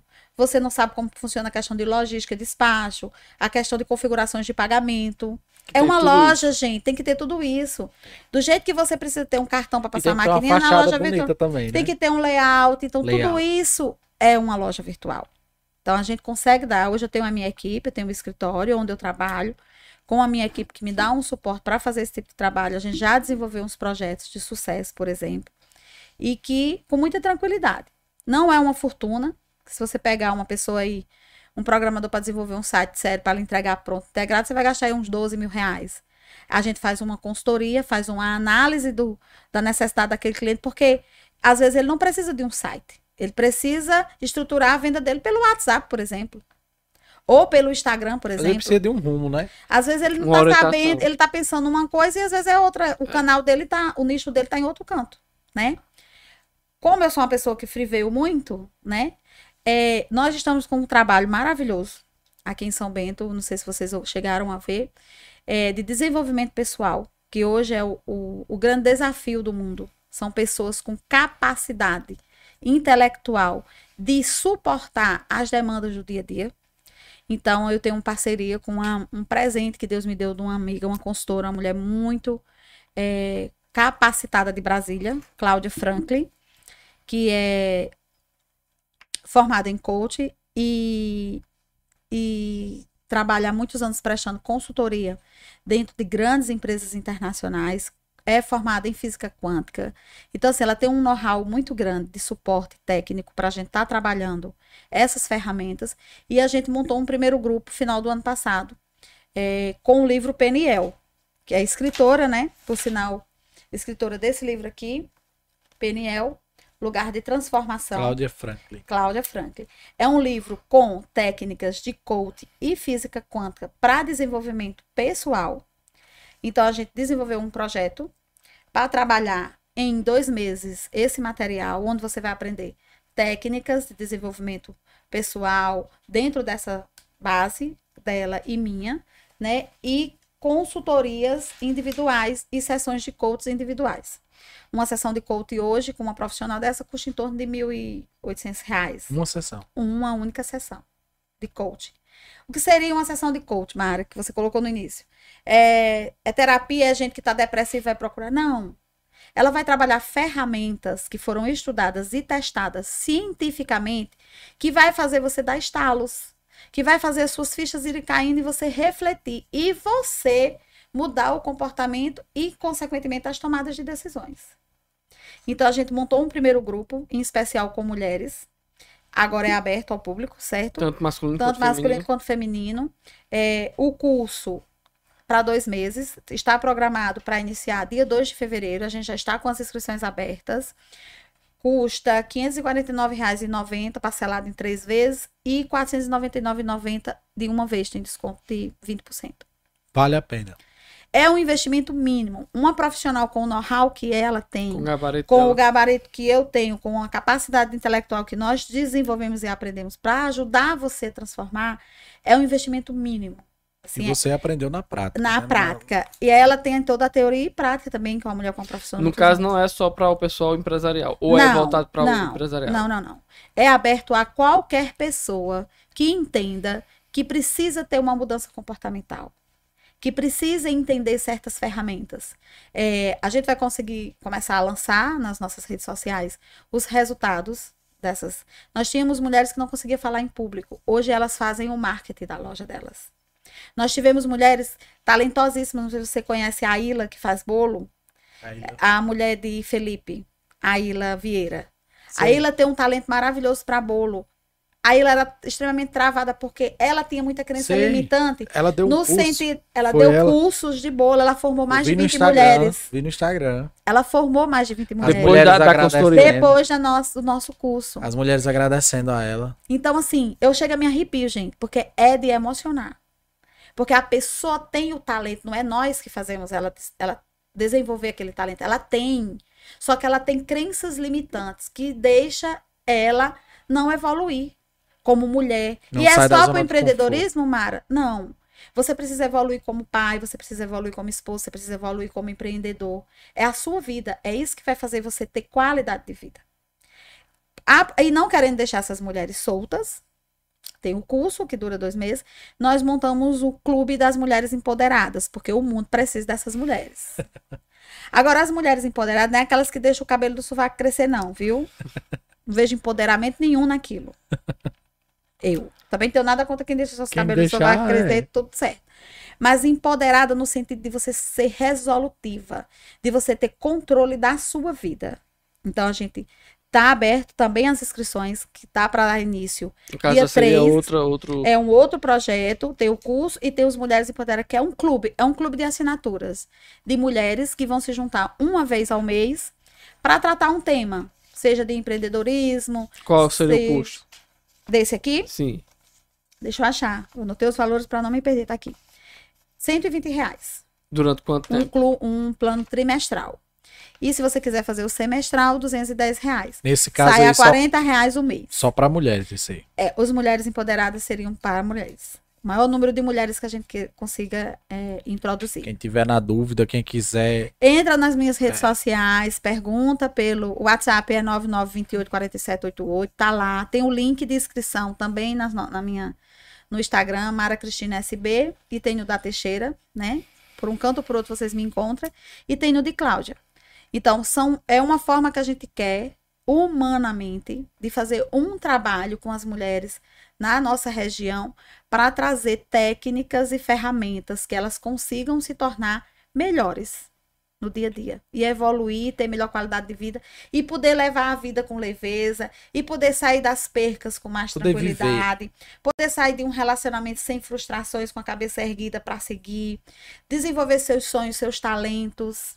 É Necessário. isso que a gente está desejando.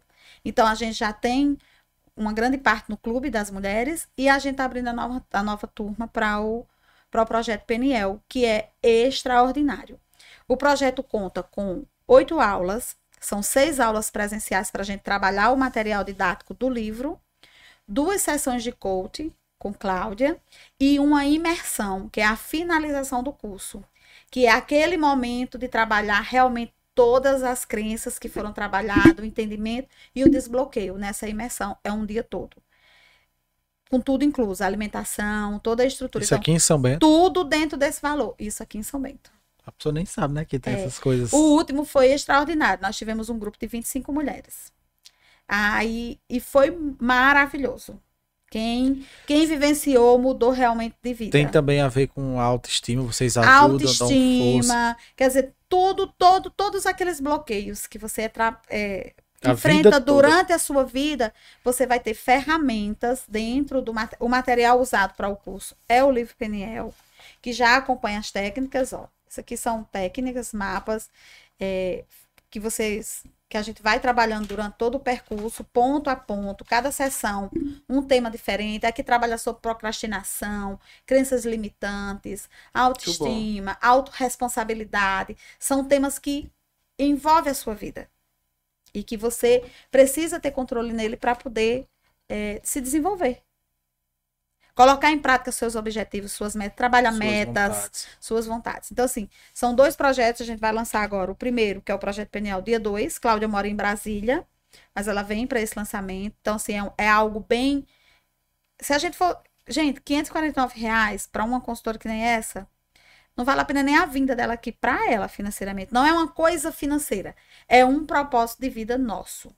Meu e dela. De ajudar. De, de ajudar e trabalhar outras mulheres. Só que você sabe que tudo a gente tem despesas. Custo. Com ambiente, com, com tudo que precisa. Então a gente realmente precisa. Basicamente, esse valor é mais para só manter é a questão insumo, dos custos. O insumo. O insumo de manter. Nem ela não tá ganhando. Isso aqui inclui o livro, né? Que já entra dentro do material, que também pode ser comprado à parte.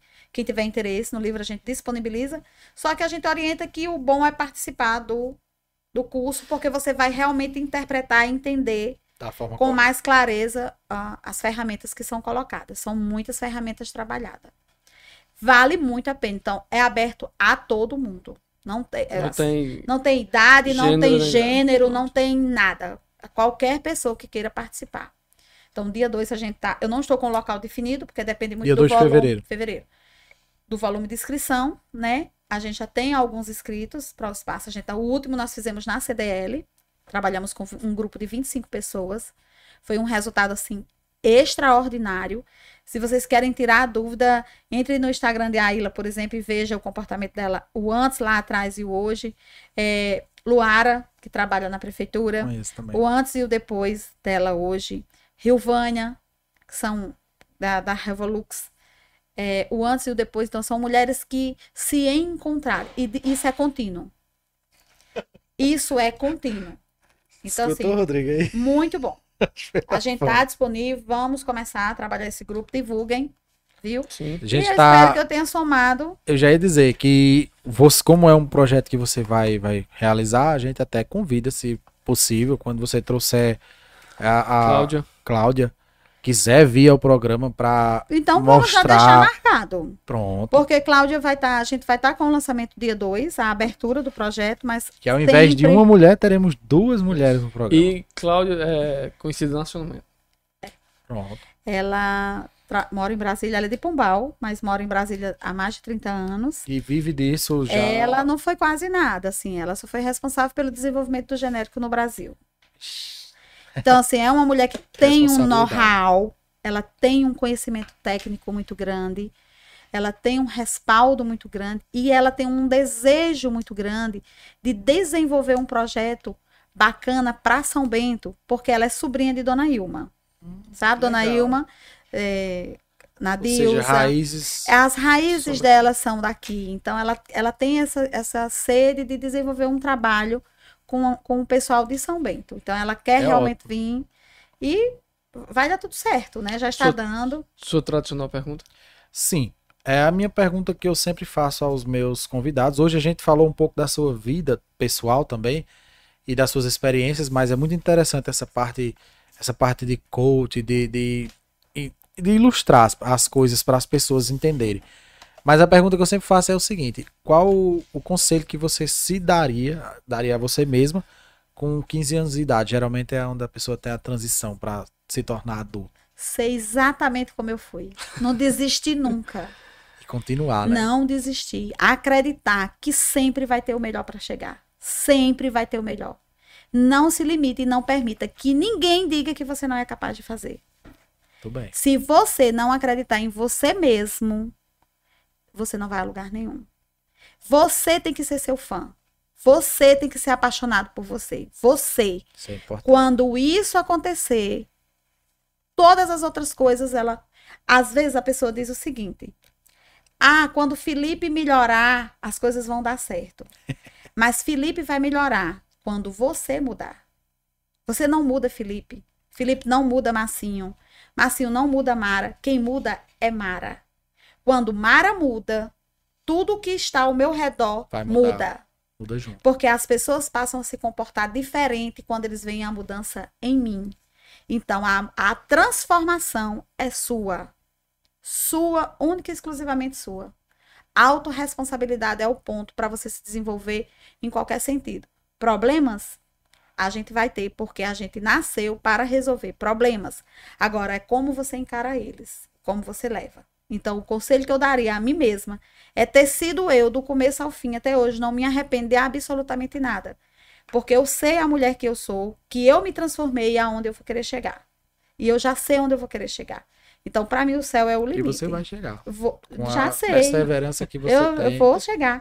E vou ter é. orgulho. Sabe por quê? Você precisa ter orgulho do que você construiu para trás. Até dos erros. Até dos seus erros. Porque com eles você evoluiu para não errar novamente. Aprendeu. Aprendeu, não fez de novo. Então, você é, é você. Você- não, não- deixe, seja, não desista. Não desista nunca e não coloque a culpa em ninguém. Tudo o que acontecer na sua vida, É responsabilidade. de bom ou de ruim, é responsabilidade única e exclusivamente sua. Ficou a dica aí. É galera. super difícil as pessoas escutarem isso. Mas é a mais Admitirem, pura né? realidade. É sua. Foi por causa de você. Foi você que escolheu errado. Foi você que decidiu errado. Foi você que enfiou o pé na jaca. Foi você que escolheu certo ou foi você que decidiu certo. É isso aí. Pessoal, chegamos no final aqui do programa. Pedir desculpas a vocês pela, Pela, pela queda da, da rede, né? Mas com certeza quem esteve conosco até agora foi um programa sensacional de Terá ótimo- virada de chave, de cortes. aprender ótimos cortes, de aprender também de aceitar o positivo e o negativo, certo? E queremos aqui agradecer Vou, vou a fazer igual o lembrancinha. doutor Menino Vieira. Rapaz, eu pensei que eu não ia ganhar um negócio dele. eu acho que todo mundo fica esperando essa caneca, né? Certeza. Graças Ah, a Deus, amei. o povo é atrás de comprar, gente. E não, é, não tem pra comprar. Mas é, nós vamos fazer a nossa lojinha. é, em É. breve aí, que pensando justamente Massa, com massa. pensamentos de futuro aqui. Três pessoas aqui pensam. Eu posso incluir o Rodrigo, que faz parte do programa. Claro.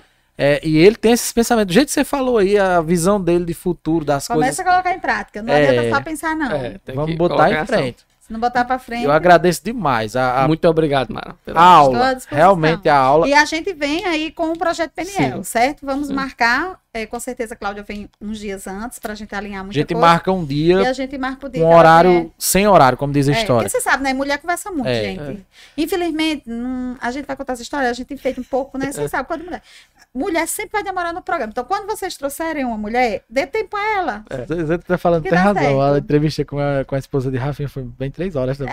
É, mulher sempre fala mais E hoje a gente precisa realmente encerrar pela questão de ter um pessoal aí que vai começar também o Tranquilo. programa. Muito obrigada. Mas estamos aí já praticamente marcados novamente. Você Novamente. pode acertar com o meu colega aqui. Aí eu trago Mais um uma vez reforço. agradeço. Um super reforço. Agradeço demais a, a presença.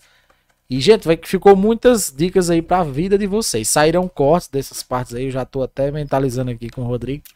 Da gente fazer e vai estar vai tá lá no Instagram também. Não esqueça de ativar o sininho, né, E de Matheus? ativar o sininho, nos seguir lá no, no, no Instagram e, e se inscrever no canal. E agora tem um cofre secreto, viu? É, e quem tiver fora da, de São Bento e quiser comprar uma rede, minha gente, entra lá no Ah, é, www.teixeiraredes.com.br Pronto. e você vai encontrar coisas extraordinárias. E um excelente atendimento, apesar de ser online, viu? Verdade. Estou à disposição.